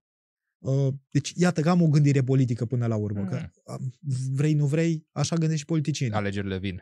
Exact, alegerile vin și aici e vorba de alegeri personale pe care le faci Mhm. pentru tine. Și mă gândesc, care e drumul mai departe? Rămân aici, îmi place în continuare la fel de mult ce fac? E nevoie de o schimbare? Nu cred că dacă uh, am fost până acum mm, 10-12 ani jurnalist, nu am dreptul la altă opțiune de carieră. Mhm. Fie ea politică, administrativă, de business. Nu. Eu îmi hotărăsc viața strict uh, în funcție de dorința mea și de deciziile mele. Deci uh, accept critica, însă critica nu-mi influențează niciodată perspectiva vieții. Știți, se spune că costul neimplicării în politică este că ești guvernat de idioți. Uh, da, nu ești guvernat. Uh, ești, ești guvernat în primul rând de cei care lipsesc de la vot. Deci noi suntem guvernați de acel procent de 70% care nu se mișcă în ziua votului să pună ștampila pe o căsuță electorală. Mm. În primul rând, de, de acești oameni suntem Uh, Acum să ții cont totuși că profilul demografic al celor 70% neimplicați în politică nu e de, știi, doctor la ASE. În general, sunt oameni simpli, obișnuiți, care poate nu au avut acces la aceleași de oportunități acord. ca noi și alegerile lor politice nu sunt necesar uh, ce ne așteptăm noi că ar fi bine pentru România. De acord, dar nu vreau să, uh, să am această abordare maniheistă. Deci suntem undeva uh, într-un carusel de decizii. Contează decizia absenteiștilor? Contează foarte mult printre oamenii care totuși au ajuns să ne conducă sunt numai idioți? Nu cred. Adică, sigur, profilul moral și profesional al unora este dezastruos. N-au ce să caute acolo. În nicio uh, societate meritocratică uh, n-ar fi putut urca atâtea trepte pe uh, scara valorii. Dar printre acești oameni pe care mulți dintre noi îi detestăm, se află și persoane rezonabile, care iau decizii pentru noi, unii uh, în reflectoarele puterii, alții mai în spate, fără să-i vedem, și oameni care ne schimbă viața și pe, pentru care am admirație. Puterea, uh, să spunem uh, așa, sumarizând uh, prima noastră parte a discuției, uh, da, e ca ciocanul ăla din metaforă, poți să o folosești bine, poți să o folosești rău. Uh, din păcate, structural în România acum sunt uh, multe motivații să nu o folosești bine, să ajungi uh, da, la putere prin impunerea propriei voințe față de CV, să rămâi în putere servind poate numai bazinul tău electoral și servindu-l într-un mod nesustenabil. Apropo de asta, te întrerup puțin, scuză-mă. De fiecare dată după alegerile prezidențiale îl vei, vei auzi pe noul președinte spunând voi fi președintele tuturor românilor. Mm. Deci chiar dacă am fost ales la mustață, chiar dacă am polarizat, gata, dintr-o dată devin președintele tuturor românilor. Păi, e un clișeu că devii președintele tuturor românilor, că ăsta este rolul tău constituțional. Da. Dar n-am văzut pe niciunul să se arate a fi președintele tuturor, să influențeze decizii astfel încât să se simtă reprezentați și cei care nu l-au votat și cei care l-au detestat în campania electorală. Niciodată. Mm-hmm. S-au dus, toți se duc la Cotrocin sau în fruntea guvernului spunând, da, de astăzi vreau pace socială, uh, să punem săbiile în teacă uh, și uh, să, să lucrăm împreună pentru un bine comun. Fals, rămâne doar la nivel de lozincă acest mesaj. Dacă 10% măcar din acest mesaj de a fi președintele tuturor românilor sau de a fi premierul tuturor românilor ar fi pus în practică, mm am, am vedea o evoluție uh, fulminantă, aș spune, a societății. Bine, România are și uh, structura asta un pic uh, ciudată în care președintele ar trebui să fie independent, dar în realitate majoritatea statelor europene nu este.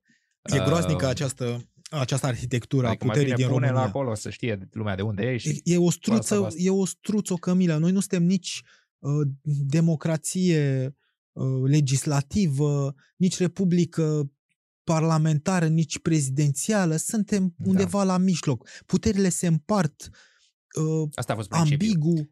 Toți erau în, da, în anii 90 când rescriau Constituția la început, uh, ideea era cum să nu mai dăm de un alt Ceaușescu. Și atunci ideea împarte pe toți să n-aibă niciunul Mie, puterea. Constituția mi se pare un act extrem de bine scris, raportându-ne nu doar la anii 90, pentru anii 90 mi se pare un exemplu juridic noua Constituție a României inspirată sigur din uh, Constituția Franței, însă au trecut 30 de ani. Haideți să mai adaptăm, să mai adaptăm acea Constituție. Uh, spre exemplu, numirea, numirea premierului. Deci președintele, vedem aici o, uh, un dezechilibru al puterii, din, tocmai din dorința de a bifa acest mecanism de checks and balances, da, de echilibrare a puterii, vedem un dezechilibru al puterii. Deci președintele are dreptul de a desemna pe oricine dorește prim-ministru. Eu nu sunt de acord cu, cu această libertate totală a președintelui, pentru că el niciodată nu va respecta spiritul Constituției. Totuși, dacă litera Constituției îți permite să desemnezi pe oricine premier, tu, ca lider de stat și lider al societății, trebuie să uite trebuie să te uiți care au fost opțiunile oamenilor. Tu trebuie să respecti rezultatul votului. Uh-huh. Sigur, este aproape imposibil ca un partid să facă singur o majoritate de 50%, astfel încât să fie obligat să desemnezi premierul propus de acel partid. Însă totuși, după părerea mea, dacă aș fi președinte, aș desemna în primă fază un premier de, de la partidul care s-a clasat pe primul loc la alegeri. Uh-huh. Sigur că 30% nu înseamnă 50%, da? 30% uh, te duce cu gândul departe de a face o majoritate parlamentară singur. Totuși, în clasamentul partidelor, poza de moment arată ca fiind pe primul loc. Deci de ce să nu înseamnă că acel partid a convins mai mulți oameni, mai mulți români sunt de acord ca acel partid să guverneze. Păi oferă-i șansa de a guverna. Mm. Nu începe să faci tot felul de jocuri politice pe sub masă, pentru că dacă ne uităm strict la, la litera Constituției, președintele își poate desemna șoferul prim-ministru. Mm. Și atunci să aibă să creeze o majoritate obedientă în Parlament, care în loc să-l suspende a doua zi, să susțină acel guvern format din șoferul Bine, poate să-l desemneze, dar Parlamentul trebuie să-l și, uh, să-l și păi, voteze. Tocmai asta spun, că uh, președintele uh, are și această putere de a, de a forma majorități perfide. Mm-hmm. Cum, cum, spre exemplu, s-a întâmplat în cazul Traian Băsescu, când a rupt un EPR din PSD și a creat o majoritate la patru voturi. Cine mm-hmm. votase un EPR în Parlamentul României? Nici nu exista. Ei erau aleși pe listele PSD, s-au rupt și au clamat interesul național. E, ace- e acesta o mișcare democratică? Nu. E o mișcare ostilă, e o mișcare în forță ca, pe care, care îl scoate pe președintele statului din spiritul Constituției, poate nu din litera ei, hmm. dar haideți, în primul rând, când vorbim de mecanism de checks and balances, ar trebui să ne gândim că pe un, pe un taler avem litera Constituției și pe alt taler avem spiritul. Cum asigurăm balanța între spiritul Constituției și litera legii? Nu, nu, nu le cer asta politicienilor, le-aș cere prea mult. O întrebare foarte importantă, dar am o întrebare mai puțin importantă, dar interesantă pentru mine. L-ai chemat vreodată pe Traian Băsescu la Insider Politic? Uh, da, l-am chemat la Insider Politic, a refuzat să vină la Insider Politic, deci de 2 ani și jumătate de când fac această emisiune la Prima TV, uh, motivând că s-a retras din viața publică și având acele uh, probleme la început cu colaborare, legate de colaborarea cu securitatea. Până la urmă a și primit un verdict da. definitiv că a fost colaborator al securității și apoi uh, problemele personale ale fiicii, fiicei sale uh, fica cea mare a președintelui, știm, uh, e implicată într-un dosar penal, a primit și o condamnare în primă instanță și acum chiar în aceste zile, în aceste săptămâni, așteaptă uh, verdictul final. Însă am făcut interviuri cu Traian Băsescu când eram și la adevărul și ne-am întâlnit, de exemplu, țin minte un interviu pe care l-am făcut nu l-am făcut eu, am fost amândoi în postura de invitați în campania prezidențială pentru 2019, uh, căzuse atunci guvernul Dăncilă și erau zilele în care se forma guvernul Orban. Mm. Zile care au coincis cumva și cu lupta prezidențială Uh, din, din 2019 în Claus Iohannis și Viorica Dăncilă și m-am întâlnit în studio Digi24 atunci, modera Cosmin Prelipceanu și era un format moderator Digi24, invitat uh, un politician, un lider politic uh-huh. și un soi de arbitru sau un personaj neutru din uh-huh. presa scrisă și m-am nimerit eu acolo. Da. Și discuțiile politice cu Traian Băsescu sunt absolut fascinante. Uh, îl vezi în continuare jucător, chiar dacă unele soluții oferite de el sunt greșite din start, însă îl vezi în continuare riscând.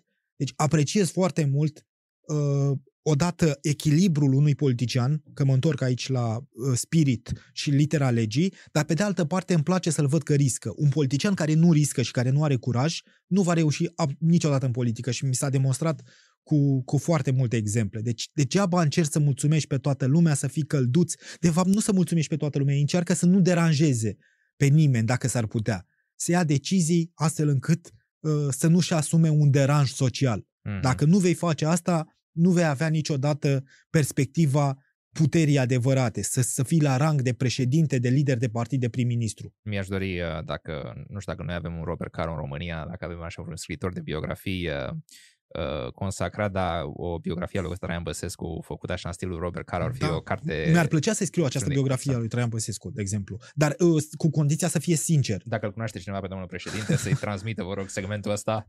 Uh, aia e cartea care trebuie să o scrii înainte de da, Insider Politic. M-aș apuca să scriu această carte, dar repet, cu condiția de de a privi uh, obiectiv lucrurile și de a, le, de, a le, de a mi le povesti așa cum sunt. Spre exemplu, citesc biografii, nu sunt un mare fan al, al biografiilor, dar uite, acum îmi vin câteva cărți în cap.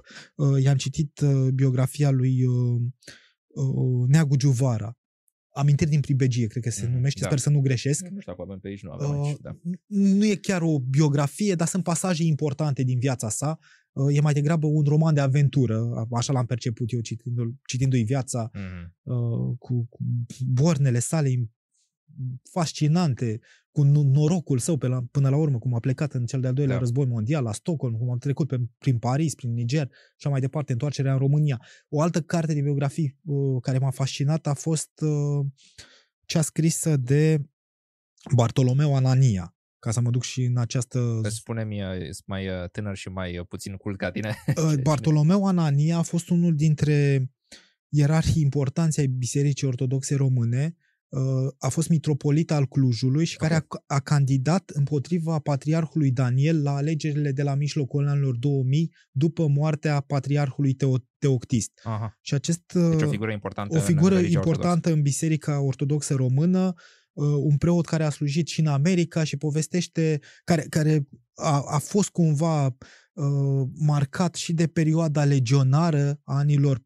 uh, 30 o perioadă în care era foarte tânăr și uh, era chelner pe atunci uh, într-un restaurant din, din București și cum... Așa era insider politic pe vremea aia, erai chelner la Atene Palasa. da, da, da, da, exact.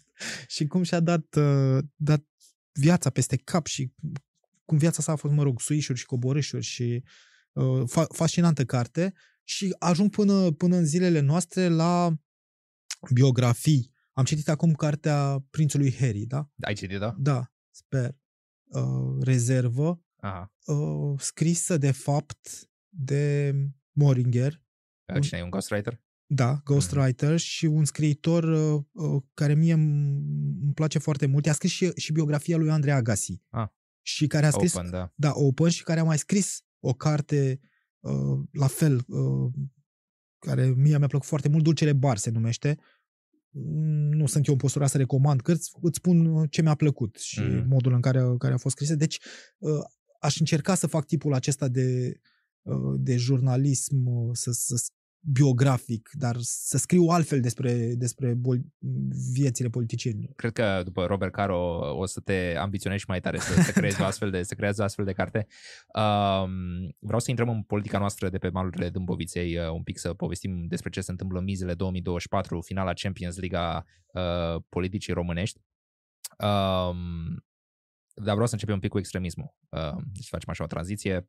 Aur este acum pe val, George Simion e viral, uh, multe like-uri, multe comenturi. De ce sunt uh, atâția români atrași de mesajul aur, un mesaj pe care îl considerăm, să spunem, uh, uh, nu de dreapta, ci de mai mult de extremă dreaptă. Uh, ce se întâmplă acolo? Cât de îngrijorat ești? Te ține așa din a dormi noaptea pericolul extremismului în România? Nu, nu sunt atât de îngrijorat, însă încerc să privesc uh, obiectiv succesul aur din ultima vreme un succes care va fi confirmat fără, fără îndoială la alegerile de deci anul viitor. vor crește în 2024 vor crește, un rezultat chiar mai bun decât... Cu siguranță, un rezultat mai bun decât cel din 2020 e clar că vor avea, însă întrebarea e care va fi dimensiunea succesului. Dacă pe locul 2, 3 sau 4. Dacă nu, ar spune mai degrabă dacă vor fi pe locul 1 sau pe locul 2. Crezi că ar putea să ia mai mult ca PSD-ul, Aur?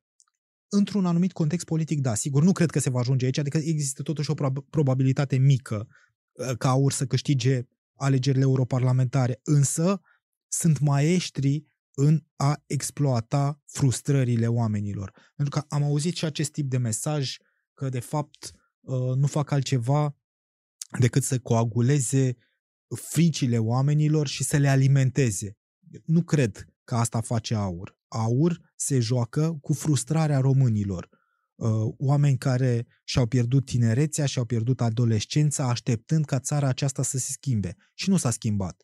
Și ei au trebuit să meargă peste hotare, să-și câștige acolo pâinea, să lase acasă mame, bătrâne și bolnave, copii, copii rude, uh, locuri, rădăcini până la urmă. Deci oameni care au trebuit să-și taie cumva rădăcinile ca să supraviețuiască în această lume. Și desigur, iată, e un vot de blam pe care toți acești oameni dezamăgiți de toate guvernele și de toți politicienii din ultimii 33 de ani, iată, au un coș acum în care să, uh, să puncteze, să arunce o lovitură de 3 puncte, dacă e să facem uh, această asociere cu basketul, o lovitură decisivă cam așa în ultimele secunde de joc. Sau să dea gol la vinclu ca să traducem și pe mele Exact. și asta face, asta face aur acum. Alimentează fricile uh, și frustrările. Frustrările oamenilor astfel încât să le transforme în voturi. Asta mi se pare, e un soi de alchimie ce face acum aur. Uh, reușește uh, nu doar să polarizeze, uh, reușește uh, nu doar să mobilizeze, ci dincolo de vorbe și de Uh, de, de frustrarea oamenilor, o frustrare pe care o auzim exprimată pe stradă, uh, când stăm la masă cu familia, uh, când mergem prin cafenele, ei bine, această frustrare este transformată în premieră până acum în voturi. Pentru mm. că până acum această frustrare se plimba pe stradă, dar ea rămânea la poarta, la ușa secției de vot. Mm. Nu intra în cabina de vot ca să se manifeste ca atare, ca opțiune politică. Ei bine, AUR deschide această ușă și împinge pe toți oameni în cabina de vot. De ce crezi că atât de mulți sau atât de mulți. De ce crezi că suficient de mulți votanți USR se mută spre AUR? Am văzut că există trendul ăsta de oameni care au votat USR. Sigur, pe de-o parte e probabil uh, uh motivația antisistem. Da? Exact. Exi- există această motivație și sigur nu se poate face o paralelă între USR și AUR, dar dintr-o anumită perspectivă cele două partide seamănă. Pentru că așa cum spuneai și tu, AUR a fost partid antisistem, USR uh, a venit ca partid antisistem în 2016, iar locul său a fost luat în 2020 de către AUR. Sigur, aici nu, i-aș, nu le-aș imputa foarte multe celor de la USR, pentru că nu erau suficient de copți pentru a face politică. Cu siguranță n-au luat cele mai bune decizii. Acum unii regretă că au ieșit de la guvernare. Poate că trebuiau să rămână la guvernare uh, și să, să livreze ceea ce promiseseră în patru ani de opoziție. Însă istoria contrafactuală chiar nu și are locul. Cert este că AUR a luat rolul pe care USR îl jucase în perioada 2016-2020 și duce mai departe această ștafetă antisistem și USR n-a apărut așa pe un norișor căzut din cer. Înainte de USR uh, a fost PPDD, înainte de PPDD a fost PRM, deci sigur mesajele acestea nu sunt lineare. lineare. Unii sunt mult mai aproape de extremă. Dacă ne uităm la uh, PRM sau uh, AUR, uh, unii erau mai aproape de stânga în perioada de, uh-huh. uh, de concepere a USR. Unii n-aveau absolut niciun Dumnezeu politic, cum erau pe PDD, însă toți exprimau această idee de revoltă față de sistem, față de clasa politică tradițională. Uh, nevoia de a vedea fețe noi, oameni noi, Uh, de, care până la urmă să conducă la decizii mai bune. Ei bine, aici s-a rupt acest lanț, acest contract social. Aici s-a rupt. Oamenii au creditat cu încrederea lor, cu votul lor, partide ca USR, uh, PPDD, mai știu eu altele, uh, PNCCD sau Emil Constantinescu în anii 90 și aceste partide, la un moment dat, n-au mai livrat.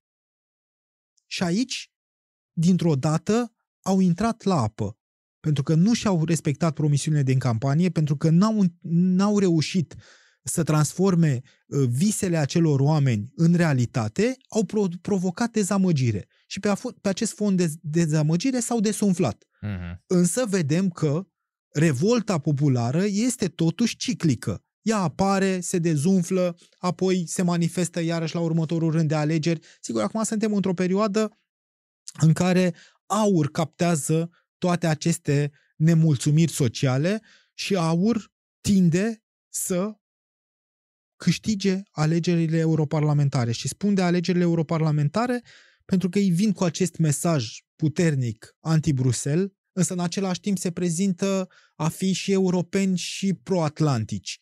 Însă, ă, sigur, aici e un, e un ghiveci așa cu, ă, cu de toate. Însă, tocmai, cred eu, acesta este mesajul care va duce la succesul aur, pentru că ei încearcă să adune voturi dintr-un bazin cât mai larg.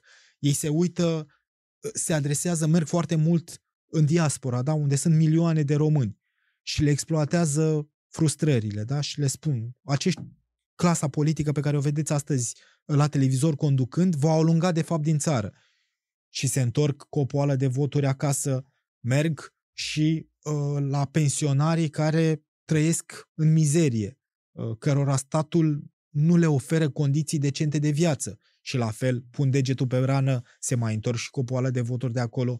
Merg și către electoratul USR și le spun, vedeți, n-au reușit să stea decât 8 luni la guvernare, n-au livrat ceea ce v-a promis. Și o bună parte dintre votanții USR vor merge către aur. Și tot așa, se duc și în zona conservatoare a celor de la PNL, se duc și în zona social-democrată a celor de la PSD. Ei bine, și, a, și luând voturi și din stânga și din dreapta și din rândul nehotărâților și din rândul celor plecați în străinătate, iată, pot să reușească un rezultat cu adevărat istoric la alegerile de anul viitor. Coagulează și în jurul lor tot felul de personaje interesante, cum spuneai tu, Dan Diaconescu, înainte de problemele lui penale mai recente, uh, era, um, nu dau seama, consultant, uh, ceva în da, jurul da, lor. sunt așa o... Uh, Victor Ponta l-am văzut uh, recent, a avut mai multe întrevederi. Uh... Da, eu cred că asta, de fapt, le dăunează foarte mult. George Simion uh, se aruncă acum cu capul înainte, uh, beneficiind de platforma politică a celor, a unei televiziuni de știri uh,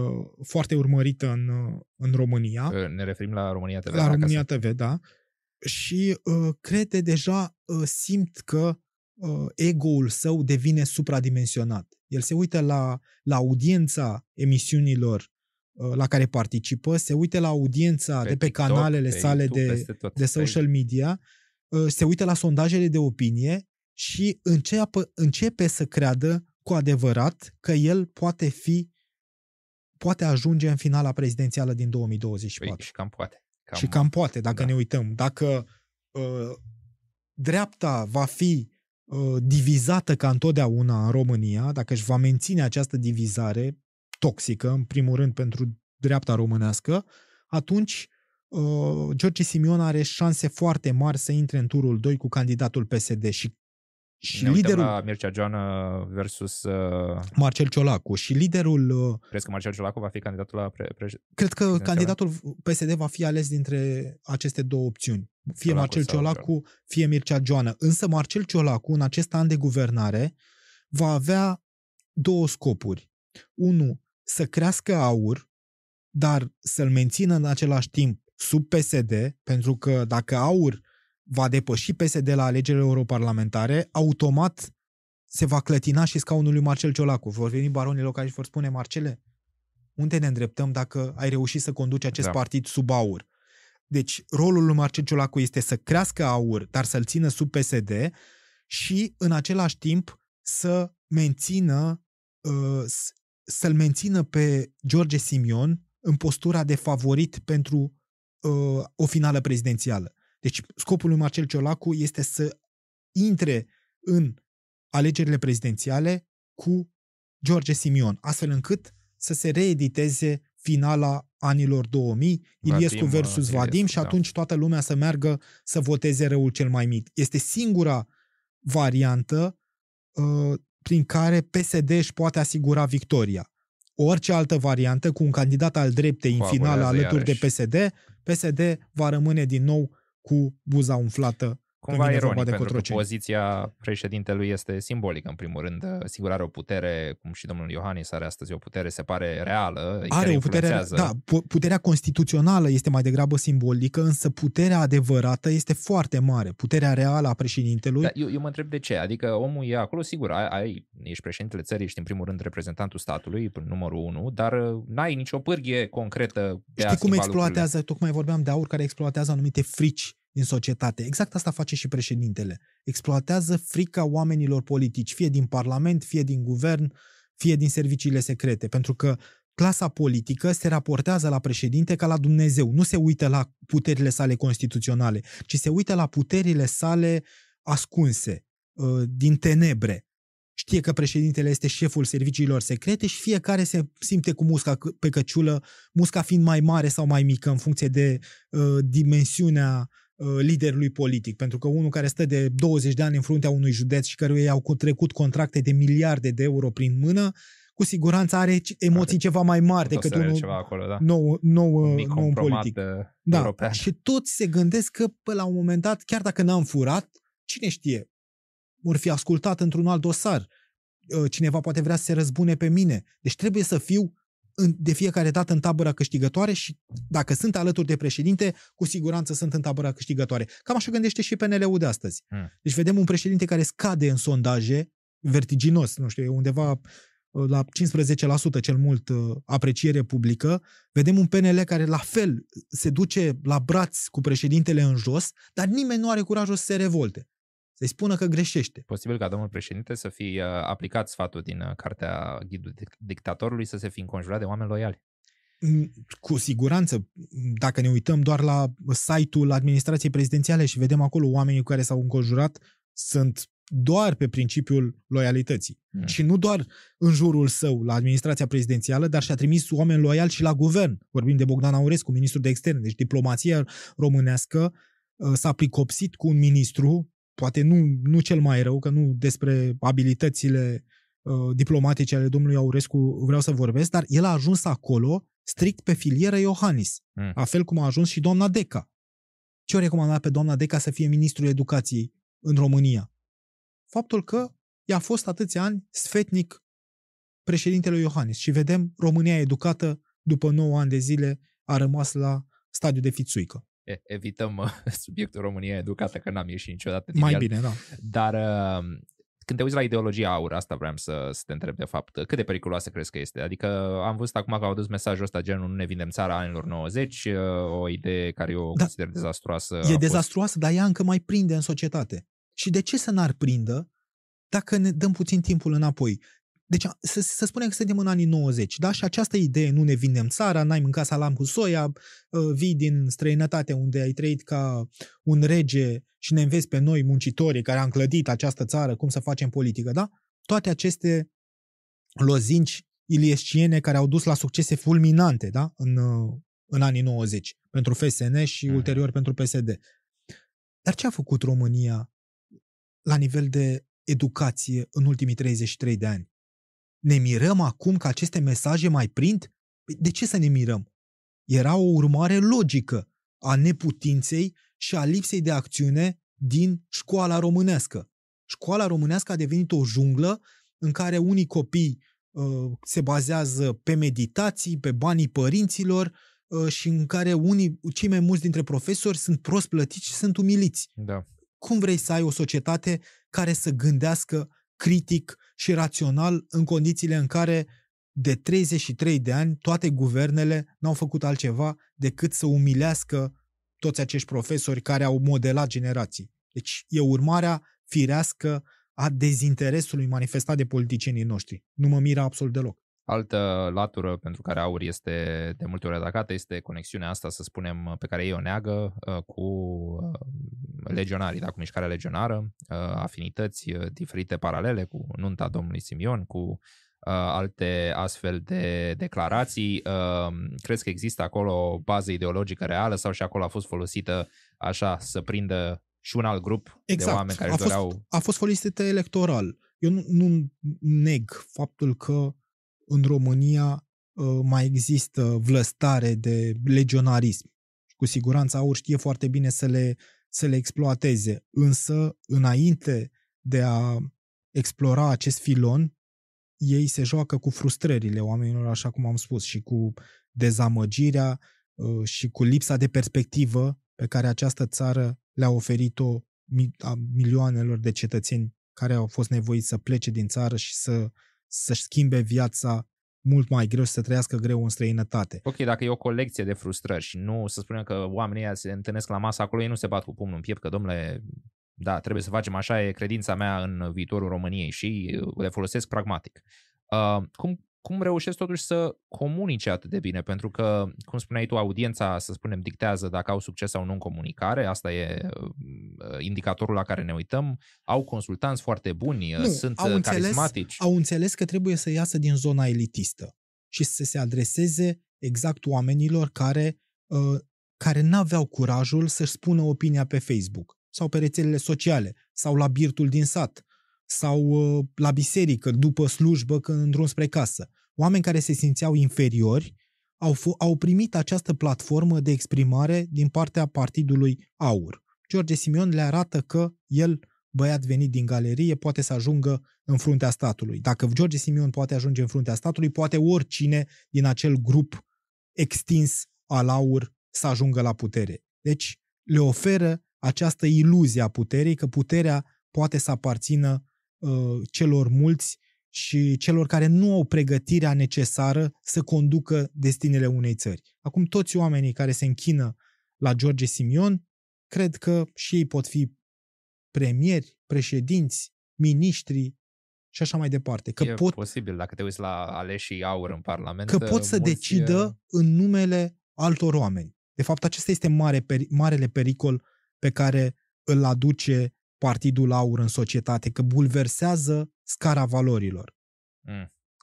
Uh, deci dacă să zicem pe la USR și poate un pic pe la PSD mai vorbind de oarecare... Asta, asta nu înseamnă, ca să, să fiu corect înțeles, asta nu înseamnă că celelalte partide uh, mustesc de genii uh, neînțelese și de oameni extrem de pregătiți să ocupe demnități publice. Nu, și acolo avem colecții întregi de impostori. Totuși, există o limită uh, când vine vorba de a promova uh, un anumit tip uh, uman în funcții publice. Mm. Vezi, e un pic, uh, nu un paradox, dar e o ironie acolo faptul că, cum spuneai tu, mesajul antisistem al USR funcționează până ajungi la putere, pentru că când ajungi la putere, după ce ai înjurat pe toți și ai spus că scoți, trebuie să stai cu ei la masă să negociezi.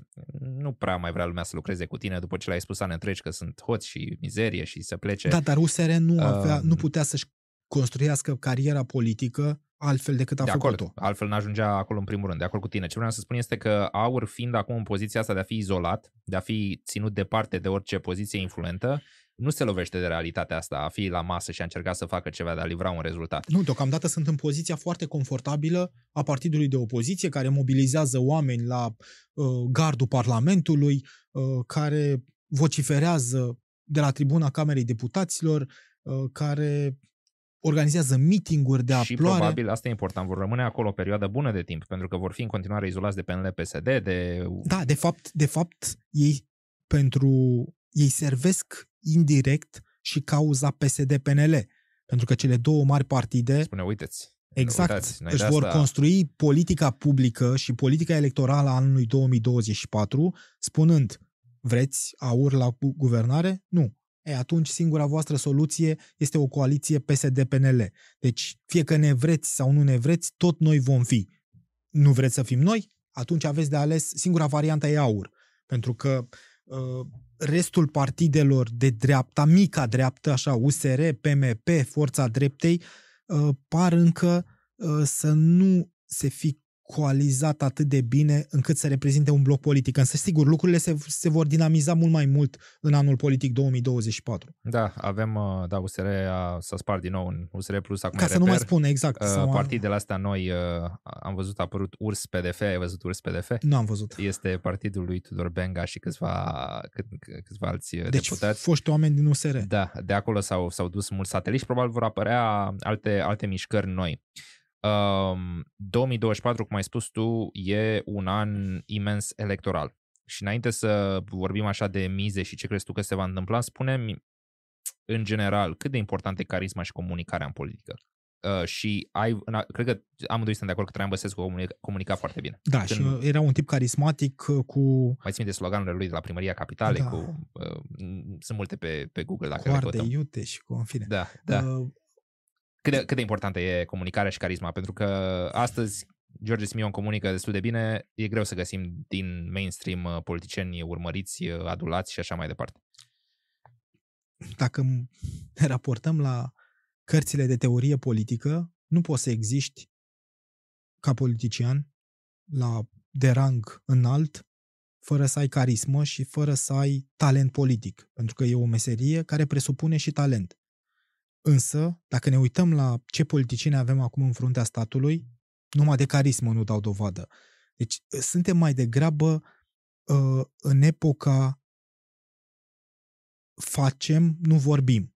Dar nici măcar rezultatele acestui slogan nu le vedem. Deci la fapte nu vorbe, dar nici faptele fapte, nu le vorbim. Exact, da. fapte nu vorbe, dar unde sunt faptele? Hmm. Adică știm sigur că vorbele nu sunt. Nu le auzim, nu ne impresionează, Uh, nu dăm mai tare televizorul atunci când apare un politician pe sticlă, ci din potrivă schimbăm canalul. Deci mm. vorbele cu siguranță lipsesc din politica românească. Dar unde sunt faptele, dragi politicieni, care asta ne promiteți? Că ă, acum în siajul acestui mesaj cu războiul de la graniță și cu stabilitatea pe care trebuie să o aibă România, asta se ascunde de fapt. Noi suntem oameni care nu ne pricepem foarte bine la vorbe și recunoaștem acest lucru, dar acționăm. Punem mâna pe unelte și construim o nouă Românie sau cel puțin o reparăm. Și la finalul zi, zilei vedem legenda meșterului Manole mai degrabă, că se disipește tot ceea ce încearcă cât de cât să construiască. Cred că probabil partidele trebuie să se împartă un pic în oameni care vorbesc și oameni care o fac. Că, sigur, sunt oameni care o fac și nu prea vorbesc, dar uh, ai nevoie de oameni care sunt prezenți tot timpul și la microfon. Eu nu, cum e sfătuit? Spune-mi de da, fapt nu, cum n-aș, n-aș tu? vedea această dihotomie între oameni care vorbesc și oameni care fac, sigur, uh, e loc pentru toată lumea într-un partid politic, însă dacă mă uit la oamenii care cu adevărat fac, la primari, ca să iau de la toate partidele, Ilie Bolojan, da, președinte Consiliului Județean, dar a fost primar mult timp la Oradea, a schimbat fața în oraș, la Emil Boc, la Elena Lasconi, la Constantin Toma de la Buzău ca să iau și, și de la, și la PSD, PSD da. ca să iau și un independent primarul de la uh, Ciugud. Ei, eu îi aud pe acești oameni comunicând foarte bine. Sigur, cu limitele lor, cu limitele date de uh, cărțile citite, uh, de pasiunile lor, de profesiile lor, dar, per total, nu doar fac, ci și vorbesc foarte bine despre lucrurile pe care le-au făcut. Și care e esența acestui mesaj? Că trebuie, într-adevăr, să ai cu ce să te lauzi. Dacă nu faci nimic, despre ce să vorbești. Da.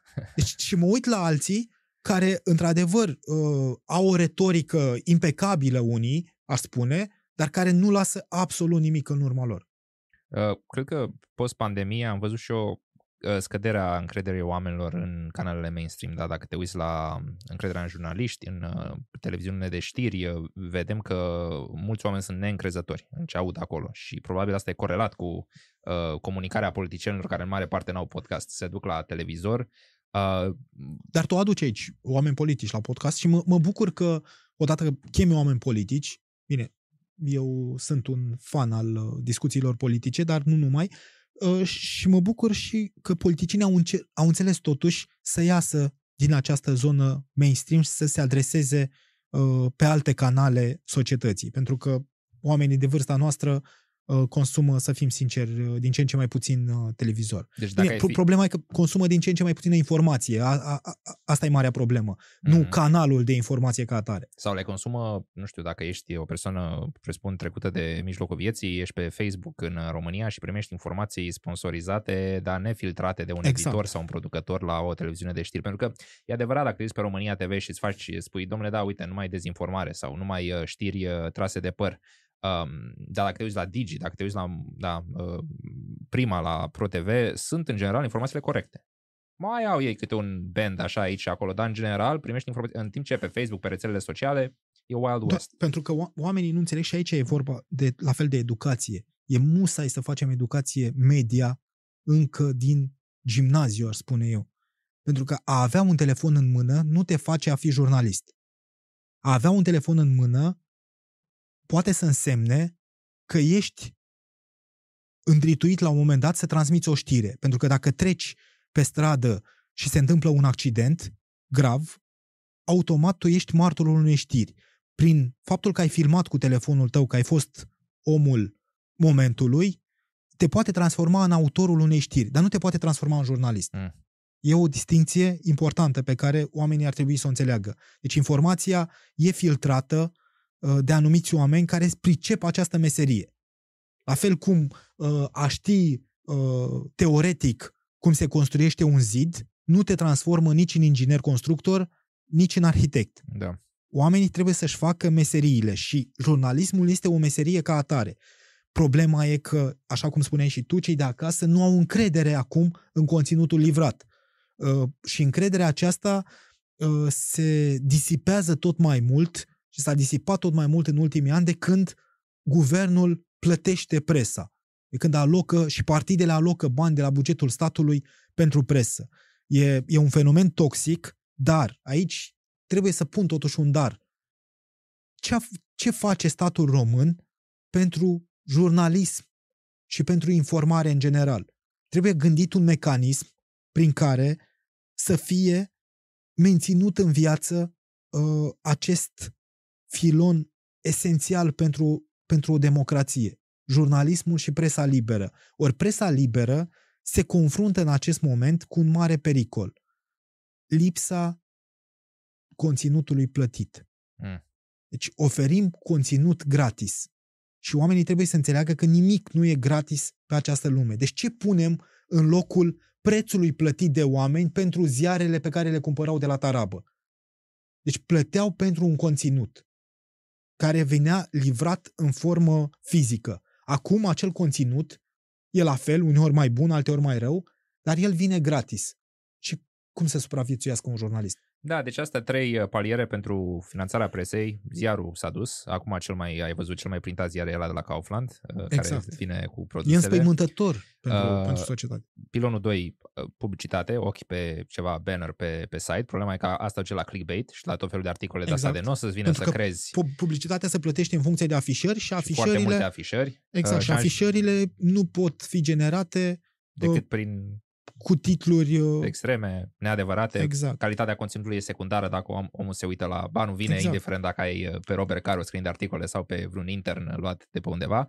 Uh, și numărul 3, cum ai spus și tu, generația Patreon, generația uh, celor care plătesc. Numai că nici în SUA, unde să zicem veniturile sunt mai mari, lumea nu prea plătește să citească politico sau nu știu ce. Și aici ar mai fi o problemă. Atât timp că tu ajungi să fii plătit de oameni prin donații, vei avea tendința să le spui acelor oameni ce vor să audă. Audience capture. Și eu nu vreau să fac, nu vreau ca jurnalist să fac acest lucru. Da. Din potrivă, vreau să le arăt oamenilor o istorie politică privită de la lojă, nu de acolo dintre combatanții politici. Nu vreau să fiu nici de o parte, nici de cealaltă parte, vreau ca oamenii să tragă singur concluzii. Însă, dacă îți propui genul acesta de atitudine, vei muri de foame pentru că nu, nu va plăti nimeni. Adică vor plăti foarte puțin pentru acest uh, gen de conținut. Uh, mai era și pilonul 4 de finanțare pe care nu l-am menționat, dar e foarte important. Când ai tătuc, când ai tătuc și vine miliardarul cu uh, banii, atunci plătește, da, are probabil și el se uită la lume într-un anumit fel și exact. dorește știrile Ești să reflecte asta. în momentul Uite, vezi, România face interesant uh, perspectiva asta față de Statele Unite. Uh, ai văzut în SUA, o campanie prezidențială uh, reușește să atragă peste un miliard de dolari. Sunt sume imense care sunt donate de cetățeni privați și de companii ca să financeze campaniile. În România... Vizibil uh, vizibil. Da, la transparent. În România nu prea există, sigur se fac donații, dar incomparabil uh, de nivelul ce se întâmplă și în vestul Europei și în Statele Unite în mod special, pentru că statul finanțează campaniile da, și există o limită. Până să finanțeze statul, aveam și noi fundraising la uh, sacoșă cu bani negri. Deci se plimbau și niște bani. Poți să donezi, nu există niște limite în care Sigur poți să că poți să donezi, dar înainte erau donații negre. Adică niște oameni de afaceri veneau la politicieni, fie uh-huh. pe mhm. plan local, fie pe plan național, donau niște bani care banii ulterior se întorceau din contracte cu statul. Uh-huh. Deci erau tot banii Am noștri. Înțeles. Și acum uh, s-a tras linie la un moment dat, în 2015, și au spus trebuie să finanțăm, trebuie să finanțeze statul campaniile electorale, deci tot din banii noștri. Problema e dimensiunea acestei finanțe și aici trebuie să împărțim lucrurile, vorbim de campanii electorale și de banii pe care partidele îi primesc lunar de la stat. Când vine vorba de campanii electorale, acolo criteriile sunt foarte clare, trebuie să faci 3% ca să poți deconta cheltuielile de la stat, ai niște reguli, lucrurile sunt în regulă. O limită de cheltuială, cred. Nu o limită de da. cheltuială, exact. Problema apare cu acești bani pe care partidele încasează lunar de la stat. Și aici vorbim de milioane de euro lunar. Ori, dincolo de idee care poate fi discutată, e bine să finanțăm partide de la stat sau ar trebui să trăiască doar din donații și cotizații? Trec peste, peste acest capitol, dau pagina și mă, mă, mă opresc la cantitatea banilor. E, vin bani cu duiumul de la stat. Partidele, aur, de exemplu, a economisit vreo 10 milioane de euro de când e în Parlamentul României. Vă dați seama care e dimensiunea încasărilor celor de la PSD, care sunt cel, cel mai mare partid, da? cel mai mare partid încasează și cel mai, cel mai mult, cei mai mulți bani. Da. Ce, ce să facă cu atâția bani? Haideți să păstrăm regula asta, să fie finanțate partidele la stat, dar să reducem cu adevărat cheltuiala publică. pe care cu toți o susținem, da, din munca noastră. Uh, vezi, reversul medaliei este din nou în SUA, în care, uh, sigur, partidele se autofinanțează de la alegători. Problema este că marea, marea majoritate a alegătorilor, peste 90%, am văzut niște numere sau poate chiar mai mult, nu dau bani că n-au sau nu interesează. Îți dai seama dacă nici nu mergi la vot, clar nici nu votezi la vreun partid. Uh, și atunci ce se întâmplă este că câțiva oameni cu bani nici influențează, da. da, nici nu donezi, uh, și atunci câțiva oameni cu bani practic influențează tot bugetul uh, partidelor și ajungi în situația în care iarăși miliardarii și milionarii și oamenii cu influență au influența în partid. De asta sistemul cu statul e, aș spune eu, un pic mai mai bun pentru democrație decât sistemul din SUA. Dar uh, am văzut la Andrew Yang, nu știu dacă l-a urmărit uh, în Statele Unite, candidatul la prezidențiale 2020 cu Universal Basic Income, în fine, el uh, propune ideea asta de democracy dollars, cum ar fi la noi lei ai democrației, în care în loc să financeze statul, cum spuneai tu după algoritmul ăsta, partidele, fiecare cetățean are, să zicem, o sumă anuală, 500 de lei pe care nu poate, să, nu poate să-i folosească decât să-i doneze unei cauze politice. Deci, dacă nu-i folosești, idee. dispar. Nu mai poți să-i folosești la anul. E, și trebuie să-i dai cui vrei tu. Numai că nu mai decide statul după algoritm cine îi primește, cetățeanul uh, decide uh, unde își trimite uh, banii. Teoretic, mi se pare o decizie bună, dar hai să hai să o aducem de peste ocean, să o transpunem în legislația românească. Nu, că nici ei nu au. Deși ei se, se chinuie să o bage, dar nu... Da, să spunem că le luăm fața partenerilor strategici. Da, da. Avem încredere că acei bani vor fi dirijați uh, în mod intim de către o persoană, către candidatul preferat, sau vom intra din nou în acest malaxor politic în care șeful de la centru îi va chema pe subordonați da, și le va spune... vă dau 50. Da, 500 vă dau 50 și vedeți că urmăresc exact toate donațiile care au intrat în județul X în ziua respectivă ca să dețină din nou controlul. Nu cumva îl face mai puternic din nou pe acel baronel. Deci tot, tot timpul o să avem de acord. Uh, aceste, aceste plusuri și minusuri când vine vorba despre o decizie, însă merită dezbătută și merită tranșată această problemă. Până la urmă, în mod democratic, să votăm, să dezbatem și să avem curajul să luăm decizii. Mai mm-hmm. bine să luăm o decizie decât să ne facem că nu avem nicio problemă și că lucrurile merg perfect și nu are n-are sens să ne mai batem capul să îmbunătățim lucrurile. Asta duce, de fapt, la dezastru. Sebastian, ne apropiem de final. Uh, ultimul subiect uh, al nostru pentru astăzi este poate și pe mințile tuturor anul 2024. Cum ziceam, ca la Champions League marea finală, avem locale, uh, europarlamentare, europarlamentare prezidențiale, parlament, parlamentare sunt la 5. Uh, mai e ceva? Mi-am lipsit mie ceva? Păi avem așa... Hai euro... să zicem locale și primarii să zicem că sunt două. Da, avem uh, europarlamentare în primul rând în iunie anul viitor. Deci iunie peste 2024, astea sunt primele? Primele, da. Și aici uh, vom putea asista la un paradox. Prim test? Da, odată că e un prim text, test, dar vom putea asista la un rez- rezultat paradoxal. Ca un partid anti-european, cum se prezintă cei de la AUR, poate să câștige alegerile europarlamentare sau cel puțin să scoată un scor foarte bun. Deci valul acesta uh, pe care s-a urcat George Simion împotriva Bruselului, tocmai să ducă mai mulți politicieni din aur la Bruxelles, să câștige mai multe mandate de europarlamentar. Dacă Ar fi, asta, sigur, un cinism al politicii. Se da. intră în modul alertă politică. Exact, alertă tot. politică și aici uh, alegerile europarlamentare sunt foarte importante, dar nu din perspectiva europeană, ci din perspectiva națională. Pentru că ele sunt primul test, e un fel de antrenament cu public pentru alegerile prezidențiale, pentru că la prezidențiale se raportează, de fapt, uh, toate partidele în perspectiva anului 2024. Și atunci, dacă pe AUR va depăși PNL în, la rezultatul votului de la euroalegeri, atunci PNL trebuie e obligat să facă o revoluție internă și să scaute în străfundul partidului un candidat locomotivă pentru alegerile Are prezidențiale. ceva astăzi? Vezi Are. pe cineva acolo? Da, îl văd pe Ilie Bolojan și pe Emil Boc ca soluții pentru alegerile Boc are capitalul un pic din 2008-2009 uh, când era prim-ministru, e un pic e, e o problemă, da, e o problemă pentru... Bolojan posibil, dar iar se tot jură că nu vrea. Mm, acum da, se jură că nu vrea pentru că nu vrea să tulbure apele în partid. Dar în momentul în care vor pica capetele actualei conduceri, atunci uh, se va reseta complet tot jocul intern din PNL și vor, vor uh, apărea doritori. La fel, PNL are și varianta de a susține un candidat din exteriorul partidului. Deci e cam e de vreme acum să vorbim despre posibil candidați. după momentul USR să mai uh, Da, eu, va fi complicat, dar haideți să vedem mai întâi uh, rezultatele alegerilor europarlamentare și e, e, alegeri importante pentru toate partidele. PSD, PSD va vedea cât de mult se va fi erodat la guvernare, pentru că intră acum domnul Ciolacu în pâine și după un an, vrea nu vrea, va trage linie. Deci va trage linie pentru el uh, scrutinul europarlamentar. USR... USR-ul se zbate pentru ce? Pentru supraviețuire sau încă mai speră la un rezultat uh, rezonabil? Uh, depinde ce înseamnă rezultat rezonabil. Gândește de câtă presiune e pe USR, partid care în urmă cu patru ani, deci la alegerile europarlamentare precedente, aproape putea să depășească PSD. A scos 22,5% și PSD a scos da. 23%. Deci vine cu această presiune. E clar că USR nu va mai atinge acest scor. Însă, cu o listă bună de candidați, ar putea să arate că nu e doar un partid care se zbate acolo undeva între 10, 12, 15%.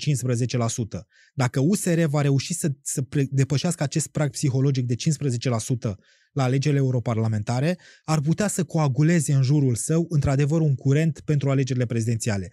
Însă, în schimb, dacă USR va scoate un scor doar cu, cu 9, care să înceapă cu 9 în față, 9, ceva, deci sub pragul de 10%, partidul se va îndrepta către neant. Uh, despre asta astea sunt calculele pentru alegerile parlamentare. Apoi, sigur, vin localele. Iarăși într-un singur tur.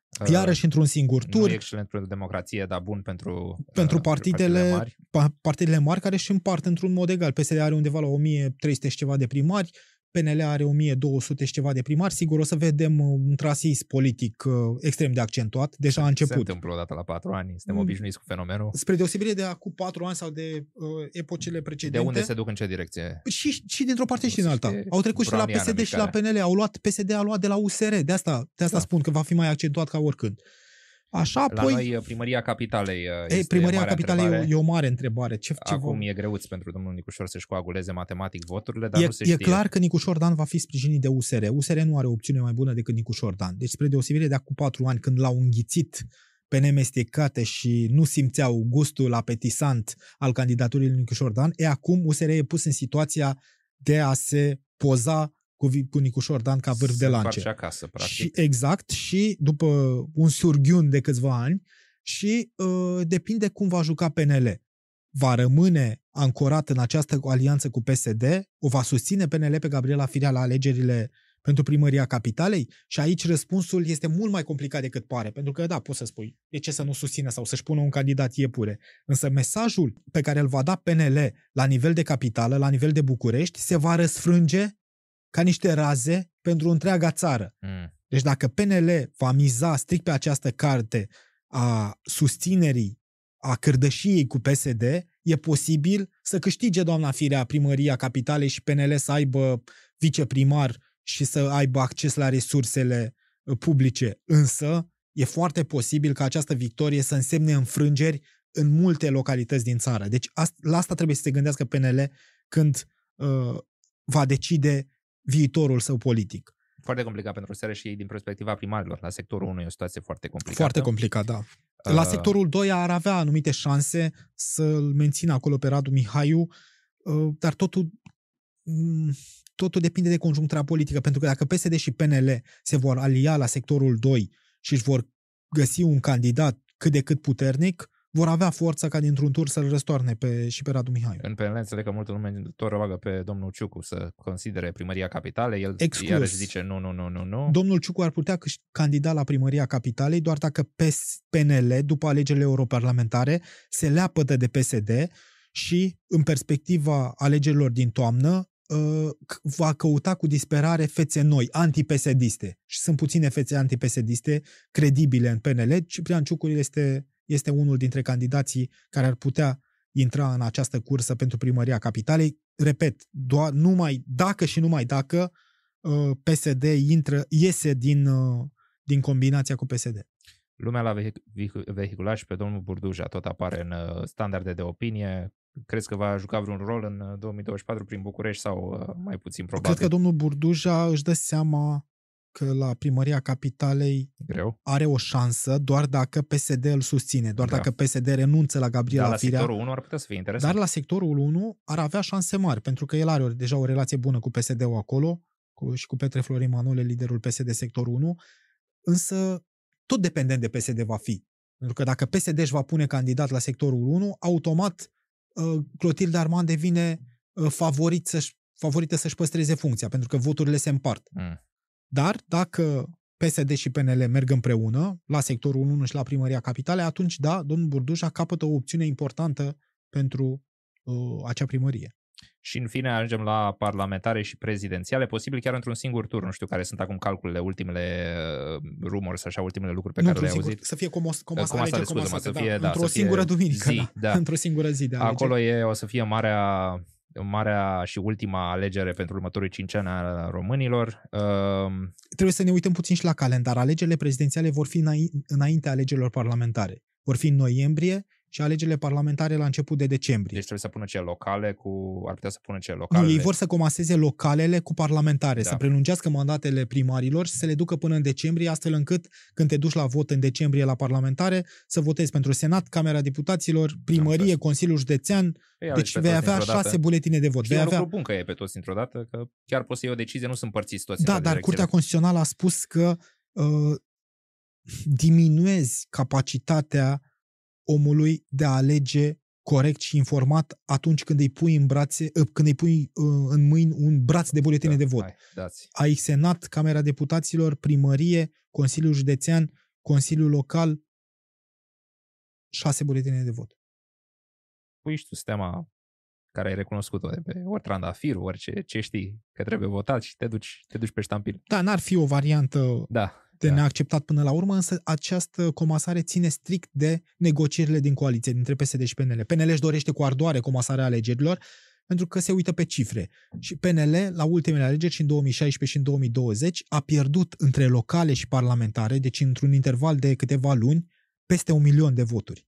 Peste un milion de voturi. Deci asta înseamnă cam 10%. Da. Este enorm. Și atunci PNL, ca să-și mobilizeze, să-i facă pe primari să tragă și pentru partid, încearcă această comasare. La PSD lucrurile sunt mult mai relaxate, că acolo primarii trag mult mai mult pentru partid. Ei sunt mult mai disciplinați și se mobilizează nu doar pentru ei, ci și pentru uh, lista cu, de, cu senatori da. și deputați. Dar uh, de ce spuneam de acest calendar? Pentru că timingul e, e foarte important. Dacă USR sau dreapta fărmițată va reuși să stabilească, să, să aleagă, să desemneze un candidat cu adevărat uh, locomotivă, cu tracțiune foarte mare la public, atunci, câștigând alegerile prezidențiale, ar putea influența și soarta alegerilor parlamentare, mm. alegeri care vin imediat după. Mm. Deci, dintr-un foc, găsind un candidat foarte bun la prezidențiale, ei ar putea alege și cu președintele și cu o majoritate parlamentară, deci și cu președinte și cu premier. Ceea ce este esențial pentru Uh, situația în care se află micile partide de dreapta. Dacă nu vor reuși acest lucru, e clar că ne vom îndrepta către o nouă coaliție PSD-PNL. Vor, uh, se vor lua ideologia pe de o lasă de parte și se vor lua în brațe Din nou, pentru, stabilitatea. pentru stabilitatea. Ideologia va fi da. stabil, cuvântul stabilitate. Da, da. Sebastian, uh, suntem la întrebările de final, cele rapide. Întrebările sunt rapide, răspunsul tu decizi cât de lung sau scurt este și după încheiem, continuăm uh, tu ca insider politic, eu ca om cu microfon pe YouTube, uh, spune-mi între bani și putere ce ai alege? Putere. Că poți să faci bani din putere sau uh, pur și simplu că e mai uh, interesant? Un e, mai bun. E și mai interesant și poți să poți să te schimbi pe tine ca om, poți să schimbi viețile din jurul tău. Sigur, uh, asta nu înseamnă că trebuie să fii muritor de foame, să ne înțelegem. Adică mm. eu vorbesc aici despre o viață decentă. Dacă mm. aș avea de ales între uh, un trai decent, uh, fără să mă îmbogățesc, Uh, și să acced la putere, aș alege putere. Când auzi cuvântul succes, la ce persoană te gândești? O, e foarte complicat aici. Eu nu prea am modele așa de, de succes în viață, însă dacă ne, ne raportăm la succesul, succesul financiar nu mă interesează, cum spuneam, deci acești oameni care au foarte mulți bani și platforme sociale și nu sunt modele pentru mine, nu mă uit cu jind la ei, nu mi-am dorit niciodată să devin miliardar, uh, mă uit mai degrabă la succesul politic. Și e un răspuns foarte complicat, pentru că mă gândeam, uh, chiar mă gândeam zilele trecute la acest lucru. Ce înseamnă să ai succes acum? Și mă gândeam la președintele Claus Iohannis. Este el un președinte de succes? Pentru că dacă ne uit, mă uit din perspectiva socială a cetățeanului, vedem, e un șef de stat tot mai hulit. Dar, dacă mă uit pragmatic din perspectiva sa, a reușit să obțină două mandate de președinte, a reușit să țină cum necum partidul acolo la guvernare și poate că îi va oferi o nouă perspectivă a puterii din 2024. Deci este el un lider de succes sau nu e un lider de succes? E foarte, foarte greu să răspunzi. Ca, ca de obicei, istoria va, va răspunde pentru noi. Uh, uh, nu cred că o să-l vedem pe domnul președinte la NATO, probabil nu o să-l vedem, dar cine știe în altă funcție Exact. Poate că va obține într-o funcție, europeană, o funcție europeană și atunci, iată... ar putea să fie... Exact. Succesul tău va, de, va, succesul său va depăși granițele țării. Uh-huh. Deși are o popularitate infimă aici, da. iată că poate să acceadă într-o funcție înaltă pe plan european. Și atunci cum ne raportăm la succes? Ce da. mai înseamnă succesul în cazul lui? Corect. Uh, ce sfat frecvent auzi în societate care crezi că este greșit? Care este greșit? Da. Uh, acum mă duc cu gândul la, la un proverb pe care îl detest, capul plecat, sabia nu-l taie. Pur și simplu aș scoate acest proverb din toate cărticelele de maxime și cugetări din România, pentru că uh, arată aici lipsa coloanei vertebrale, de fapt. Uh, nu n-aș zice a poporului, că nu vreau să dramatizez acum, dar a multor oameni din această societate și nu doar de la cel mai înalt nivel. Aici vorbesc despre absolut toate păturile sociale uh, care n-ar trebui să se raporteze la, la acest proverb. Dacă și, și când vine vorba, scuză-mă, când vine vorba de sfaturi, eu evit să dau sfaturi, doar sfaturi politice, uh, sfaturi de viață, nu prea țin cont de, de sfaturile auzite în jurul meu și n-am o mare atracție către persoanele care, dintr-o dată, uh, fără, aproape fără să te cunoască sau chiar dacă sunt rude sau apropiați, să... te, te trezești așa că îți, uh, îți creionează, îți fac un plan de viață. Da. Mai bine faceți voi un plan pentru viața voastră sau un plan de afaceri și discutăm mai, mai târziu da. să vedem cât de bun CEO sunteți pentru viețile voastre, în primul rând se inventează mașina timpului, dar e așa versiunea alfa mai nu prea merge cum trebuie, poți să-ți trimiți trei cuvinte însă către tine la 22 de ani. O, ce, la 22 de ani? Ce vrea să... să știi că încă sunt tânăr, nu? vârsta de 20... La 22 de ani am plecat din țară, am fost cu o bursă Erasmus Spania, în Spania, da. care mi-a schimbat viața, uh, mi-a, mi-a schimbat mintea în primul rând, deci viața. Mulțumim la domnul Uniunea Europeană. Da, mulțumesc foarte mult, uh, sunt un mare, un pro-european convins. Uh, da, nu pro-europeanul de genul cu mesaje de rumeguș ca politicienii noștri, deci sunt un uh, pro-european uh, uh, atașat de, de, de ideea politică, în primul rând, de Europa. Uh, ce, aș, ce mi-aș transmite? Păi, uh, lucrurile sunt simple. Uh, chiar dacă sunt un om uh, echilibrat și încerc să-mi păstrez o anumită distanță, când vine vorba despre strict despre persoana mea, aș fi mai radical și aș spune așa, ori schimb totul la 22 de ani, ori lași lucrurile exact așa cum au fost să curgă. Mm-hmm. Deci uh, mesajul ar fi uh, trei cuvinte ca să-l facem așa pe, pe sistemul... Totul sau nimic. Totul sau nimic, frumos, frumos. Uh, alt titlu pentru cartea ta. uh, crezi într-o Republică Europeană sau într-o Federație Europeană? Crezi că Uniunea Europeană trebuie să se dezvolte în uh, direcția unei uh, adevărate republici? Nu, nu, nu cred. Cred că, toat, cred că statele care compun Uniunea Europeană astăzi trebuie să-și păstreze dimensiunea lor națională și cred, de fapt, nu vreau asta, dar cred că Uniunea Europeană se va întoarce la fundamentele economice, în primul rând, dacă va vrea să se salveze, pentru că uh, lupta ideologică va măcina această construcție europeană, din păcate, și riscăm să distrugem tot ce am construit în ultimii 70 de ani o carte foarte bună pe care o recomand pe subiectul ăsta se numește Ala Rooms and Excursions uh, de Luc van Middelaar, un uh, profesor uh, olandez care a fost consilier personal al președintelui, cred că Van Rompuy, dacă nu mă, nu mă înșel. Fostul președinte al Consiliului European. Da, și povestește din culisele jocurilor politice la nivelul Consiliului European și și prezintă practic istoric evoluția ideii unei Europe unite. O carte extrem de bună uh, pe care o recomand pe subiectul ăsta, viitorul Uniunii Europene. În final, uh, dacă poți să dai o carte fiecărui absolvent de liceu din România, ce carte le-ai da? Să-i călăuzească ca tineri adulți ai țării noastre. Bă, cred că e important de spus că ar fi bine pentru mintea lor să citească și să nu refuze nimic, uh, să nu refuze din start clasicii, uh, să caute în biblioteci cărți uh, și dintr-o epocă și din alta, și dintr-o extremă a Europei și din celălalt capăt.